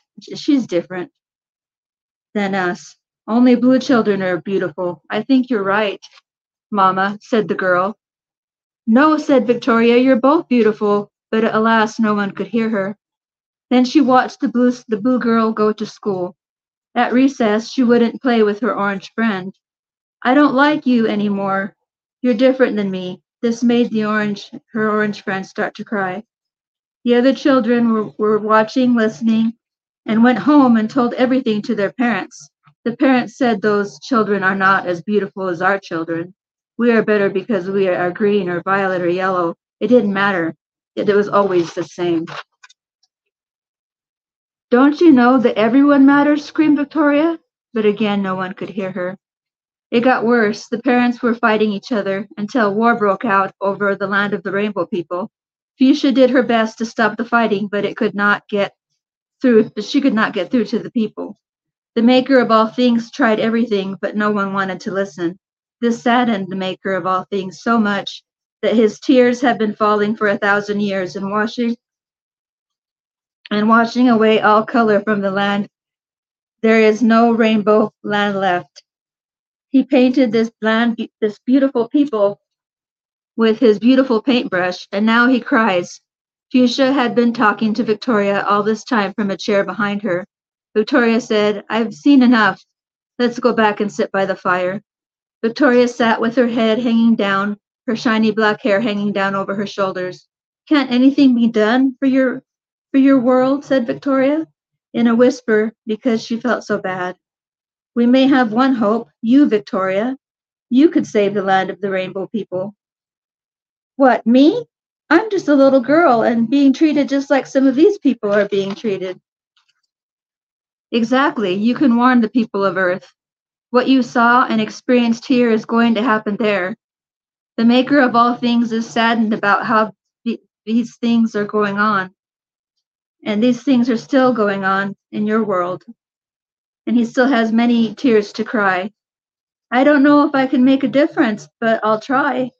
It's late, said Fuchsia. You should you should sleep here. Sorry. I don't know if I can make a difference, but I'll try. It's late, said Fuchsia. You should always you should sleep here. You have a long journey tomorrow. I will prepare a room for you. Victoria crawled under the covers in a huge room in a huge bed. She wouldn't sleep. She was thinking of what the rainbow people were go- asking of her, and could she she and if she hoped that she could slowly help somehow. She slowly drift, drifted to sleep. She slowly opened her eyes. She was in her own bed in her own room. Yes, it was all a dream. She she tried to convince herself. She got ready for school, almost forgot her red backpack. She was going to be late for school. Victoria, Victoria, it was her teacher asking her to read from the book her class had been reading from. She reached in her backpack. It was damp. Instead of the book that she was reading, in its place was a fuchsia colored book called Victoria and the Rainbow People. She stood up and started to read. That was awesome, and I really like that. I really like that ending, finding the book book in her bag.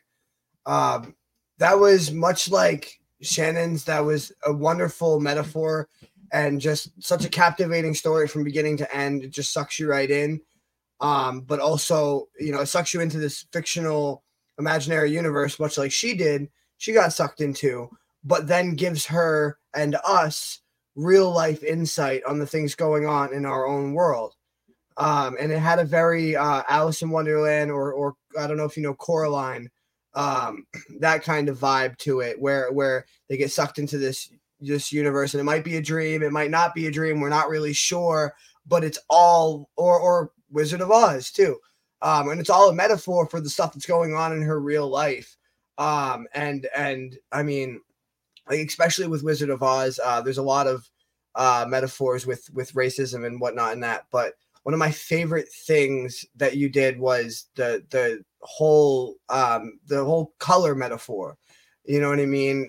Especially um the line where you said um it felt as if he was trying to wash the color away from her or or something to that effect. Um i just i really enjoyed um the the metaphor and how you you know you used like orange or purple or and, and it's but it conveys these very deep messages about you know the the skin tones in in our own life and how they're looked at and how and and it shows that white is no different than purple you know what i mean? Like it, it, and it shows that they're all all humans and that they could be freaking pink polka dotted you know what i mean? But they're still humans. They're still people.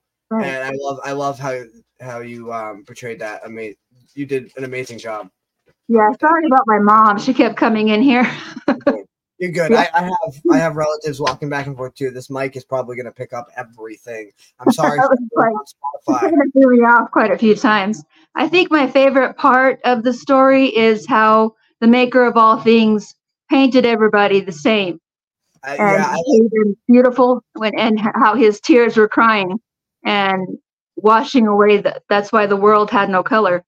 yeah. It remi- that reminded me a lot of Shannon's piece. Um, a- a- with relating to how it, it hurts the creator, it hurts God, or yeah, and um, like the the that we're destroying our world, and it's and it's affecting the the energy of the universe and the creator who made it all. And um, yeah, I, I really like that you guys use that metaphor in your um, in your writing. Uh, I'm gonna bring you guys up here um, to comment and and talk about it.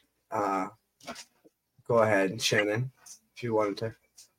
I I could see that so vividly. Like the imagery in your writing is beautiful, Thank and just talking about like the creator's tears washing away the color that he put on everyone.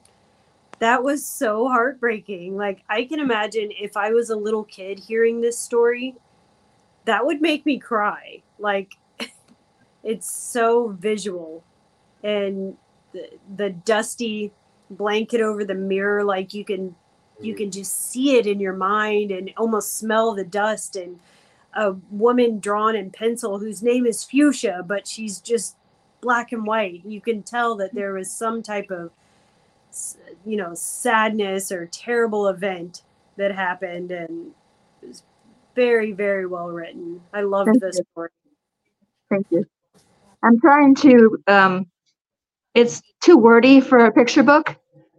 And so I don't know to, whether I should make it into a middle grade book and keep adding to it, or that's where I'm at right now, where I am trying to kind of like, I've already like cut a lot out of it. i don't think it's too wordy like have you read what the wild things are tons of words Yeah. I'm sorry, I didn't hear you. If you read where the wild things are it's a children's Oh, okay.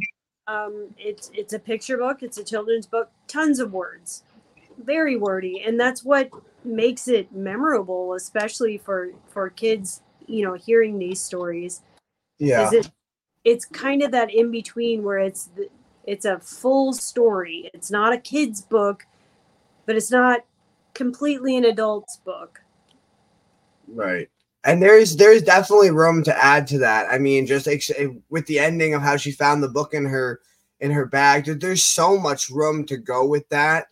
Um, you know, or or add to the beginning or or in the middle. There's so much you could do with that.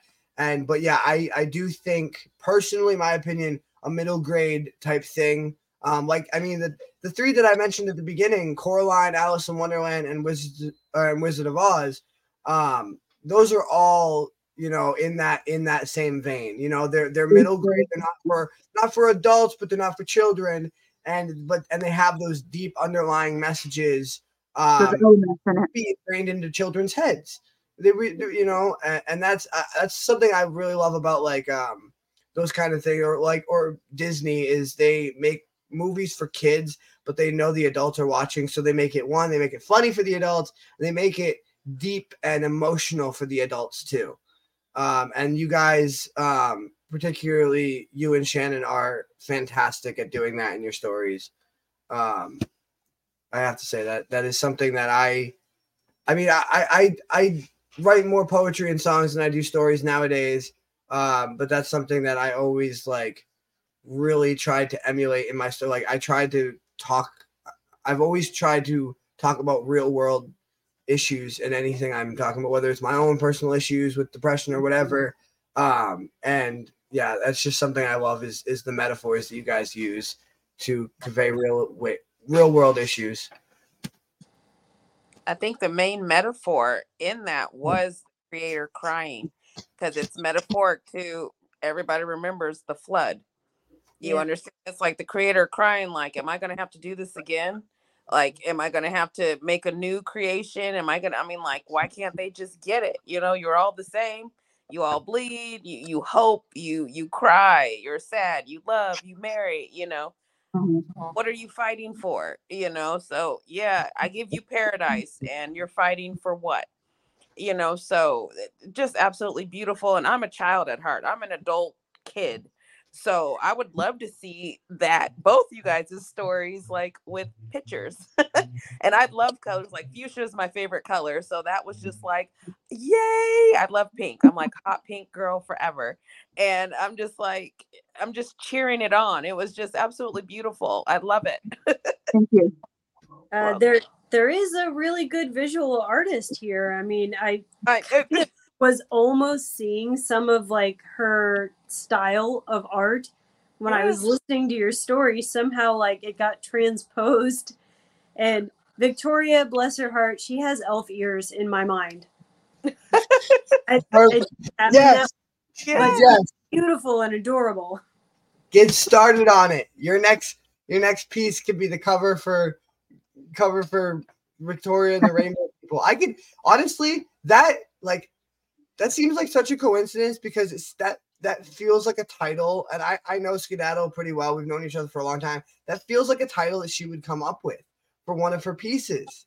Oh, Like it really, it really does. It really fits that I think you could write, you could draw Victoria.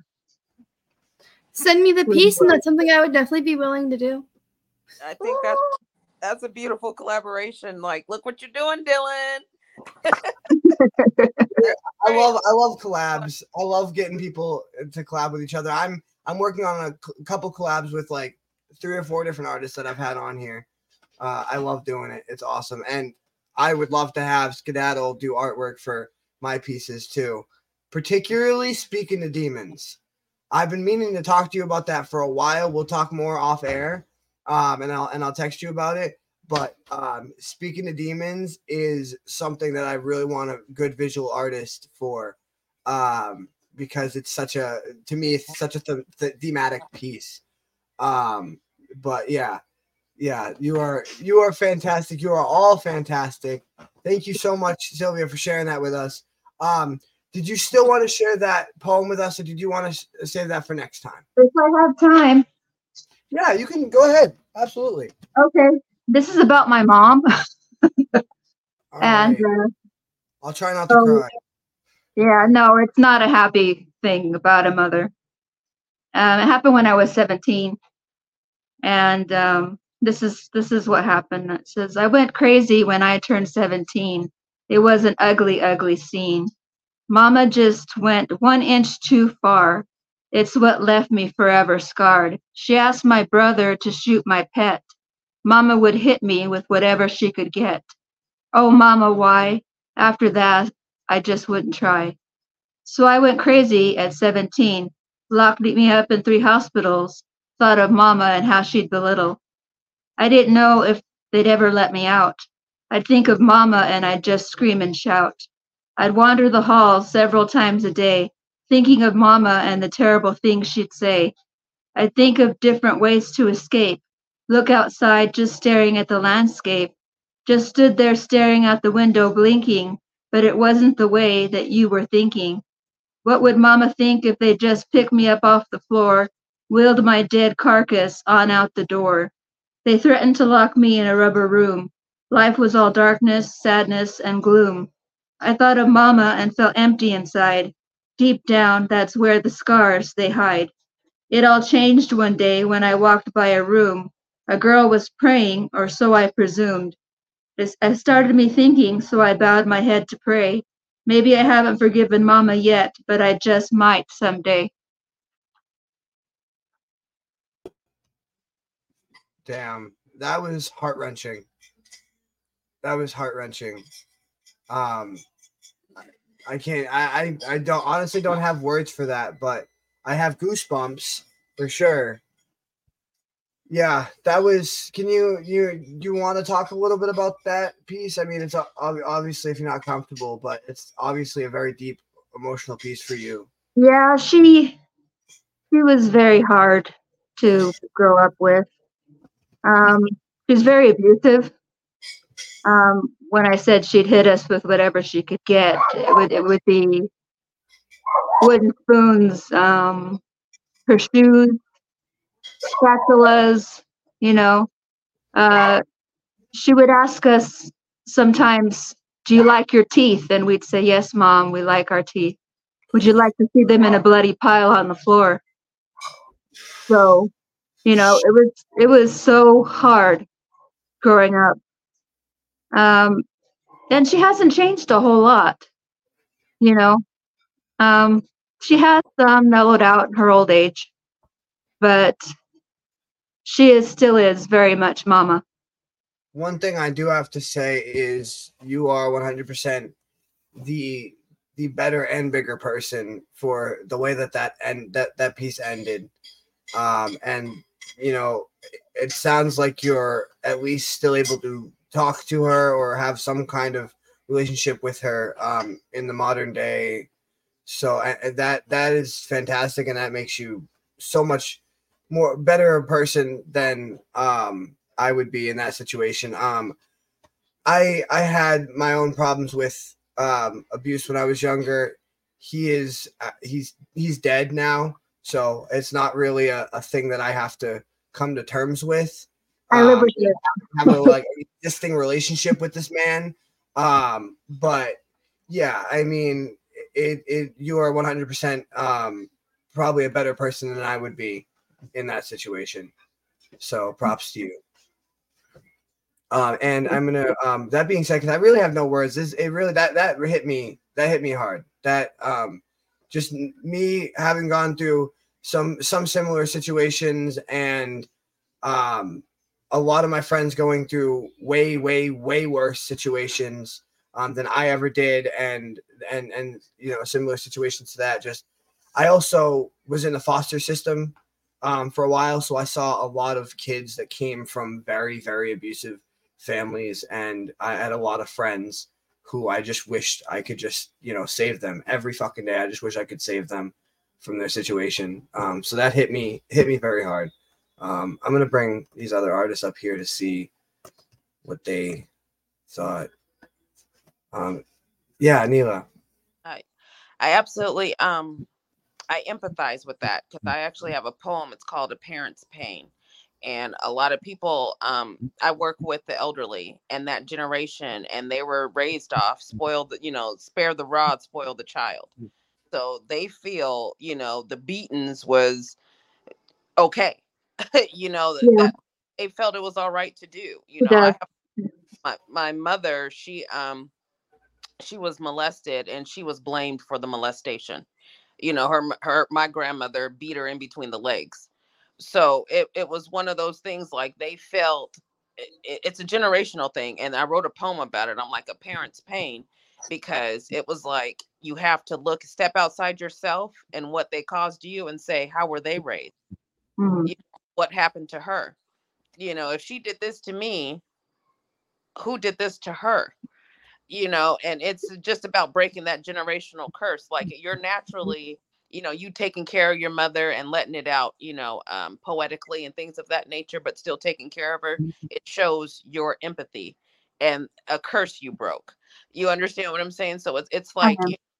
it, it's a a parent's pain. It's just you know I'm open pretty sure what what what what you're saying with the the generational thing. I'm pretty sure that it was it, it was like a man like the between the 30s and the 50s was like a mandatory if you didn't beat your wife and your kids like you were the outcast.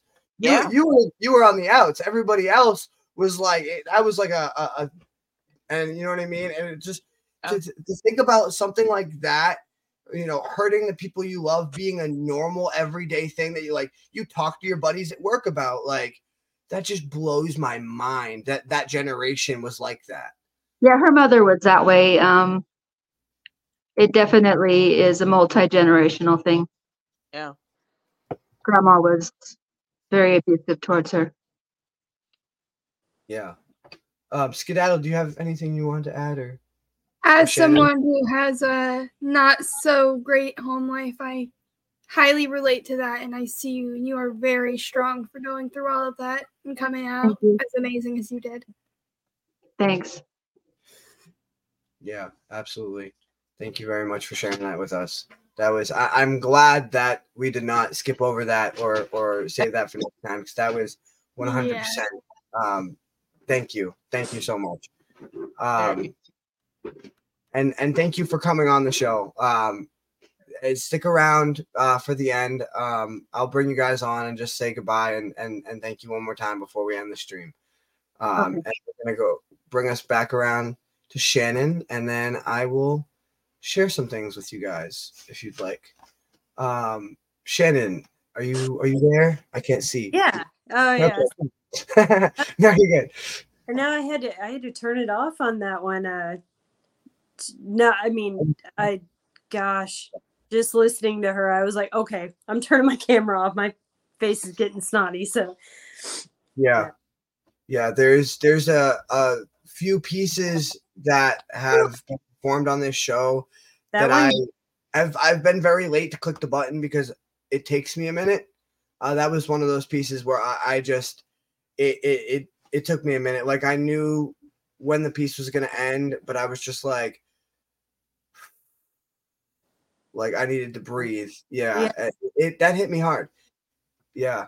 Um, definitely, definitely one of the most emo- one of the more emotional pieces we've had on here. Um, yeah. What is uh what's the next one you're gonna be doing for us? oh, uh, it's a really short one. I was debating between this one and a poem, and I decided this one because it's short. Okay. All right. it's Well, called Ecotone. eco tone. All right. I'll drop myself. Okay. Oh. Give me just a second. It always takes me a minute to pull it up on my computer. So it actually starts off with the definition of what an ecotone is. Um, it's not. It's not really a poem either. I don't know what it is. Ecotone, noun, a region of transition between two biological communities. Examples of ecotones include marshlands between dry and wet ecosystems, mangrove forests between terrestrial and marine ecosystems, grasslands between desert and forest, and estuaries between saltwater and freshwater. Calamity, noun, plural noun, calamities, an event causing great and often sudden damage or distress, a disaster. Somewhere between our thoughts and our words, feelings and actions, there is a blurred reality, neither oasis nor calamity, the convergence of two pressure systems combining science with religion. With the pendulum ever alternating, will we cling to the all pervading desire of neutrality just somewhere in between insanity and reality? This is our ecotone. I like that. I really like that. It's like it's very complex. Uh, not not complex, but it, it it makes you think. It's it's again another one of those pieces, and every one of your pieces, honestly, is one of those pieces that makes you like stop and think. And, and I think the technique of using the those definitions and laying starting out by laying out clear definitions of what these words are, and then out outlining how that how they how that relates to our our own society and ecosystem. You know what i mean? As as as a as a whole like just you're you're you're very you're very fu- you're very fucking good at that. Like using those metaphors to open up my mind and really make me like think about bigger concepts um and that yeah that technique that you used with with the um outlining the definitions was um it almost made me feel like um like it was a movie or something like the beginning of a movie. Like you know what i mean? Like that that like what like this is the this is the beginning of a movie and then that that like that's what leads into it or whatever. Well, it was kind of one of those um, things where uh, there's such this beautiful gray in between, like the reality. I mean, I know reality is very subjective to each person, um, but between like you know a shared reality and um, kind of this insane, crazy space in our head that uh, you know is, is you know delusion and and uh, you know completely exists only within our mind. And there's this happy place in between um, that could either be you know like the convergence of two you know pressure systems turning into a, a, a massive storm or a tornado or it could simply be the coexistence of of the two worlds um, which and I, really do think that is for me kind of the understanding of each person's reality is what is going on inside of their head and how are they interpreting the world around them and that in between place that is that is where the two meet and that is their reality and that is their ecotone that is that you know blending of uh you know the the craziness in your head versus the craziness outside of your head um and i don't know i think i was high when i wrote it honestly Hey, you know what? That's again, that's how I write most of my pieces, either high or depressed or both. You know, one one usually comes with the other. But, yeah exactly and then and then the creativity flows. Um, but yeah, yeah. I mean, just I love I love again the way that you use your metaphors and to make you think to make me think, and also the the the duality in your writing, how you can see multiple people's perspectives. I mean, I kind of as a fictional writer, you have to to be able to create multiple different characters with multiple different personalities. But you know, you can see both sides of this convergence, and and you know what I mean. And you're you're very good at outlining not just the problem, but why the problem is happening from both ends, and and um, the consequences of what will happen if this continues. Much like with your um uh I forget I'm sorry the the God piece what was it called Oh, again? from a freckle on god's arm. The freckle on God's arm yeah. Um yeah that's one of my favorite things about you it, it is fantastic and this is a very unique piece. Like the the style of it the tone of it very unique. I love it. Thanks. Uh, honestly, I think I was just stoned and perseverating on a word that I found fascinating and just kind of got lost in it. so I don't know what it is. It's there. hey you know what sometimes sometimes like we don't even sit down with a mission like sometimes i'll i'll just get a word like just one word just like that and my whole piece will be built around that word because i'm just like i'll just get stuck in this zone or i'll you know well i'll be or i'll be stoned and i'll just be like just thinking about the universe and like you know how everything works and just get way too and i and i'll stop i've written like three pages and i'm like dude no one's gonna sit there and freaking listen to me on my show. Sure, they will. read this crap I would. I think most people would. oh well i appreciate that thank you thank you um and i i thank you for coming on and and sharing your pieces Yeah. with us it's been amazing it's a joy to have you on every time Thank And- you. everybody um i'm gonna bring everybody up on here just to um so they can say thank you and ask you any questions or give their feedback and whatever You're a Gemini. You're a natural Gemini, and it reflects in your, you know. And then I love how your humility, where like you revert back. Oh, I was just right. Oh, I was probably high. You know, showing that little kid like that immaturity that you guys have about you. Know that I love because I'm immature too, and, but I can be deep. So it, it it's just effortless, and I absolutely loved it. It's so beautiful. Thanks. Yeah. yeah that was fantastic absolutely fantastic thank you for sharing that with us um skedaddle did uh, oh sylvia you raised you just. I was raised your just gonna say I, I enjoyed it. It was beautiful. Oh, thank you. The way you pronounced it, like to. I want to add to Dylan's like movie thing. It sounds like the like the intro to a Mhm, movie. yeah Like the way you like. Yeah. It was like sultry and. on a Oh wind my, before thank you. Like I don't know how to explain it fully, but like when two worlds collide Yeah. yeah. Yeah. When someone Yeah. reads a definition. yeah, yeah. Well, yeah, no, it, it was it was great, and it was definitely something that I could picture, like again, being at the beginning of one of your stories or at the beginning of one of your books or whatever, um, as as that like that intro that that movie. Because I when I read a book, it's it's a movie in my head. Yep. so Right. yeah, Yeah. that's how I True. pictured. That's how I pictured that.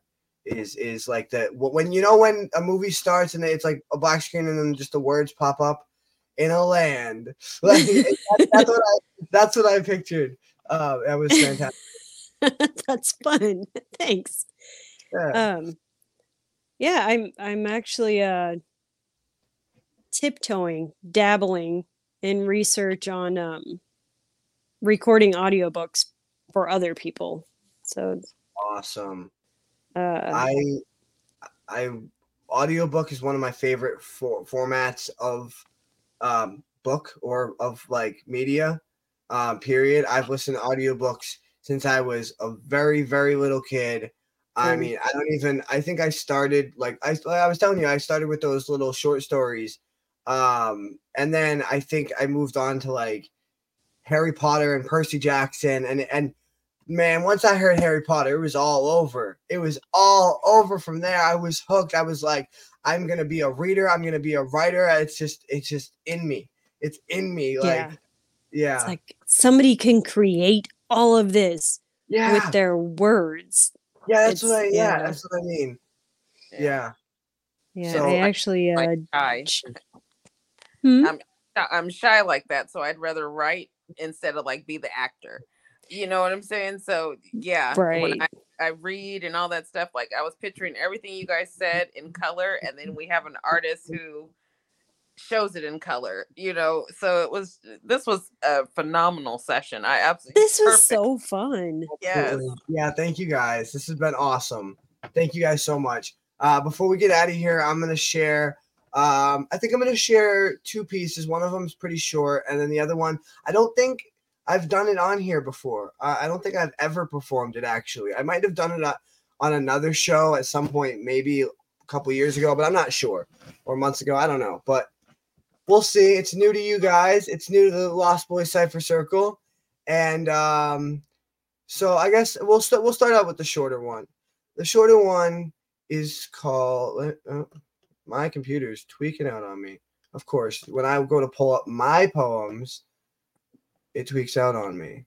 Okay, every quiet moment is the name of this piece, and it kind of it is about the need as an artist for everything to be perfect, for everything to be just every like when it, like I was talking about when I write a piece, I try to say everything I have to say about the piece. I try to put like my all into it, everything, you know, my heart, my soul, and make it just the best, most perfect piece it can possibly be. Um, but I wanted to I wanted to perform this piece because of what um, Jelly Roll said to his fans at the concert I went to, which was work on progress and not perfection, and that really really hit me. Um, and it really reminded me uh, of this piece. So I'm gonna I'll drop you guys out of here, and I'll uh, read this piece. This is called Every Quiet Moment. For an artist, every quiet moment is a rainbow. Every rainbow is just the calm before another storm, merely an intermission in a play that never ends. The curtains will never close. There will be no roll call, nor an encore to this epic tragedy. So do not applaud. Do not even rise from your seat because the show will go on. The show must go on. The presentation must be perfect, the delivery flawless. If there is but one mistake, the crowd will disperse into nothingness, leaving the last performer reciting lines in an empty theater under a spotlight that never shone to an audience that was never there. And that's uh every quiet moment. What do you guys think of that? Ooh, the anxiety. Awesome. Yeah, it was, and yeah, I, I don't. I wrote that like. I, honestly, I it's kind of somewhat inspired by um a song by Eminem called "Walk on Water," um with Beyonce, and it, and that song is about you know his need to need for perfection. You know, he's already done everything in his freaking career. What more can he do? Yet people keep wanting more from him, and um I was just like kind of thinking about that concept and just thinking about like how it's like that for every artist. We the show must go on. We we have to keep doing it because it's at our core, like Mila was saying at the beginning. It's at our core, at who we are as people. It's all we know. But yet, not like not everything you put out can be perfect. Not everything can be flawless. But it's that need for everything to be the best or better than it was before. Um, and that's kind of how I feel with my art a lot of the time. I, I loved it. I thought it was beautiful. and you- That's why I always love to. I, I like to. When are you going to perform? You know, I, I love that because you always give a different um insight and the way you depict all of our art. you know, and then you're kind of hard on yourself. And it's like, what are you hard on yourself for? It's freaking beautiful, you know. So, you know, I, I just I loved it. And I like that depiction, you know, because you never know when an artist is supposed to stop. And it's like they're not, you know, just show us where you are, show us your mental, you know. It doesn't Right. always have to be the hard part about the celebrity type artist and us mm-hmm. is we can keep going. They, it's always to get back money. You know what I'm mm-hmm. saying? So if they drop the money card and, mm-hmm. and the numbers and, and all that, they'd be and it, forever. keeps them, and it keeps them from being able to perform what they want to sometimes or, Yeah. or write what they want to and then actually express which is how they started which is why they started and now they're trapped in this thing where they can't do Yeah. what they wanted to what they're meant to do what they're set out to do because they're trapped Right. in this this money pit yeah Yeah. Yeah. I So it's like love the pacing of it. thank you It creates like an empathetic anxiety. Just the way you kind of build up with it. It's like I could feel that. Yeah, it's a it's a short piece, so it had to have some kind of something to draw you in and and keep you there for the time I had you, you know? Um so, yeah, and that's yeah, that's definitely Definitely pulled it off for sure. you. Thanks.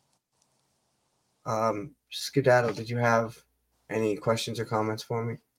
Just as a burnt out artist myself, that shit's so fucking relatable. Like the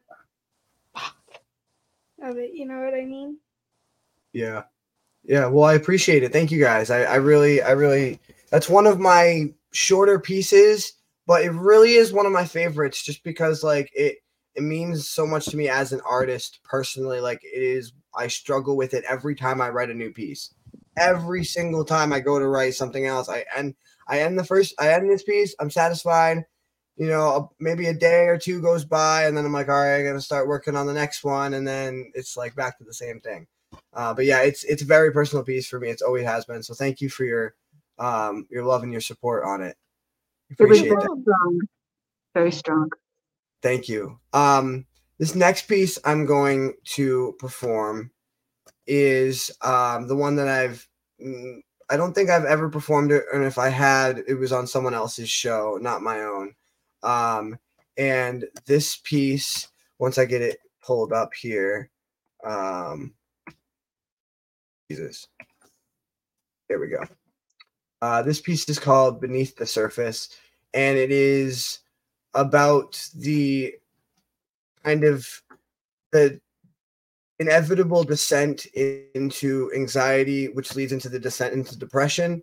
Um, that is very hard for someone um, with bipolar like me or any kind of um, anxiety or depression disorder to pull themselves out of. It starts with one thing and it kind of spirals, and then you're just so deep you can't get out. And that's kind of what this piece is about. And it's called Beneath the Surface. On the surface, there is peace, an almost palpable stillness that fills the air so completely that one could almost feel the atmosphere vibrate with the tension of such absolute silence and tranquility. Beneath the surface, though, beneath there is a battle being fought against nature itself, a struggle of mind and body, of soul and spirit, of life and death. It starts with something small, a bad thought, a particularly vivid or intense memory, a passing glance at some long forgotten keepsake, a small innocent drop of chaos that will, of course, do what it does best and expand into something uncontrollable and uncontainable. Comes over you in waves, like the creeping effect of a drug. With each passing thought, you can hear the blood pumping faster and faster, and your breath's getting shorter and shorter. You can feel the cold, merciless grip of something you can't quite name closing around your chest. With each breath you take, your lungs just seem to get tighter and tighter. A slow, steady pressure starts to build in your head like an impending volcanic eruption. Finally, through the haze of confusion and tens- tension, you realize you're drowning, drowning from the inside out, and there's no one coming to pull you from these dark, murky depths. Then comes the panic, the fear, the desperation, the need to do something, anything to save yourself from sinking deeper. You feel out in front of you, grasping for any support you can use to pull yourself back to the surface, but you've sunken so deep that you can no longer tell which way is up. Even as you struggle to find your sense of direction in this dark, endless prison, you know that fighting will only rob you of what little strength you have left. Darkness is closing in now, making everything else fade into dark- nothingness. The last air is pulled from your lungs as you let out one last helpless cry, hopeless cry for help. But all that is seen on the surface is one meaningless ripple in an ocean of sunken ships and giant icebergs. And that is beneath the surface. What'd you guys think? That was beautiful. Thanks. You depicted that perfectly. And the like sunken icebergs or uh, giant icebergs, sunken ships, that like gave me goosebumps. Really? I, I honestly I honestly wasn't sure about that line when I wrote it if it was gonna be like too corny or not. No, Not at all. Really trying to end it like uh satisfying and yeah. no, that was perfect. Yeah. Like all of us, I think what's so great about our writers, period, is we're all in sync. Mhm. We're like in sync. And like that one, Yeah, we vibrate we vibrate on the same frequency. yeah, all we're all there. And so it's just beautiful. It, it it touched my soul as if it was mine, you know, it was beautiful. Thank you. Yeah. I I remember um the f- first time I had COVID, I was scared to go to sleep because it was really really hard to breathe and it was a very depressing time as well, you know, the whole world was in a depression.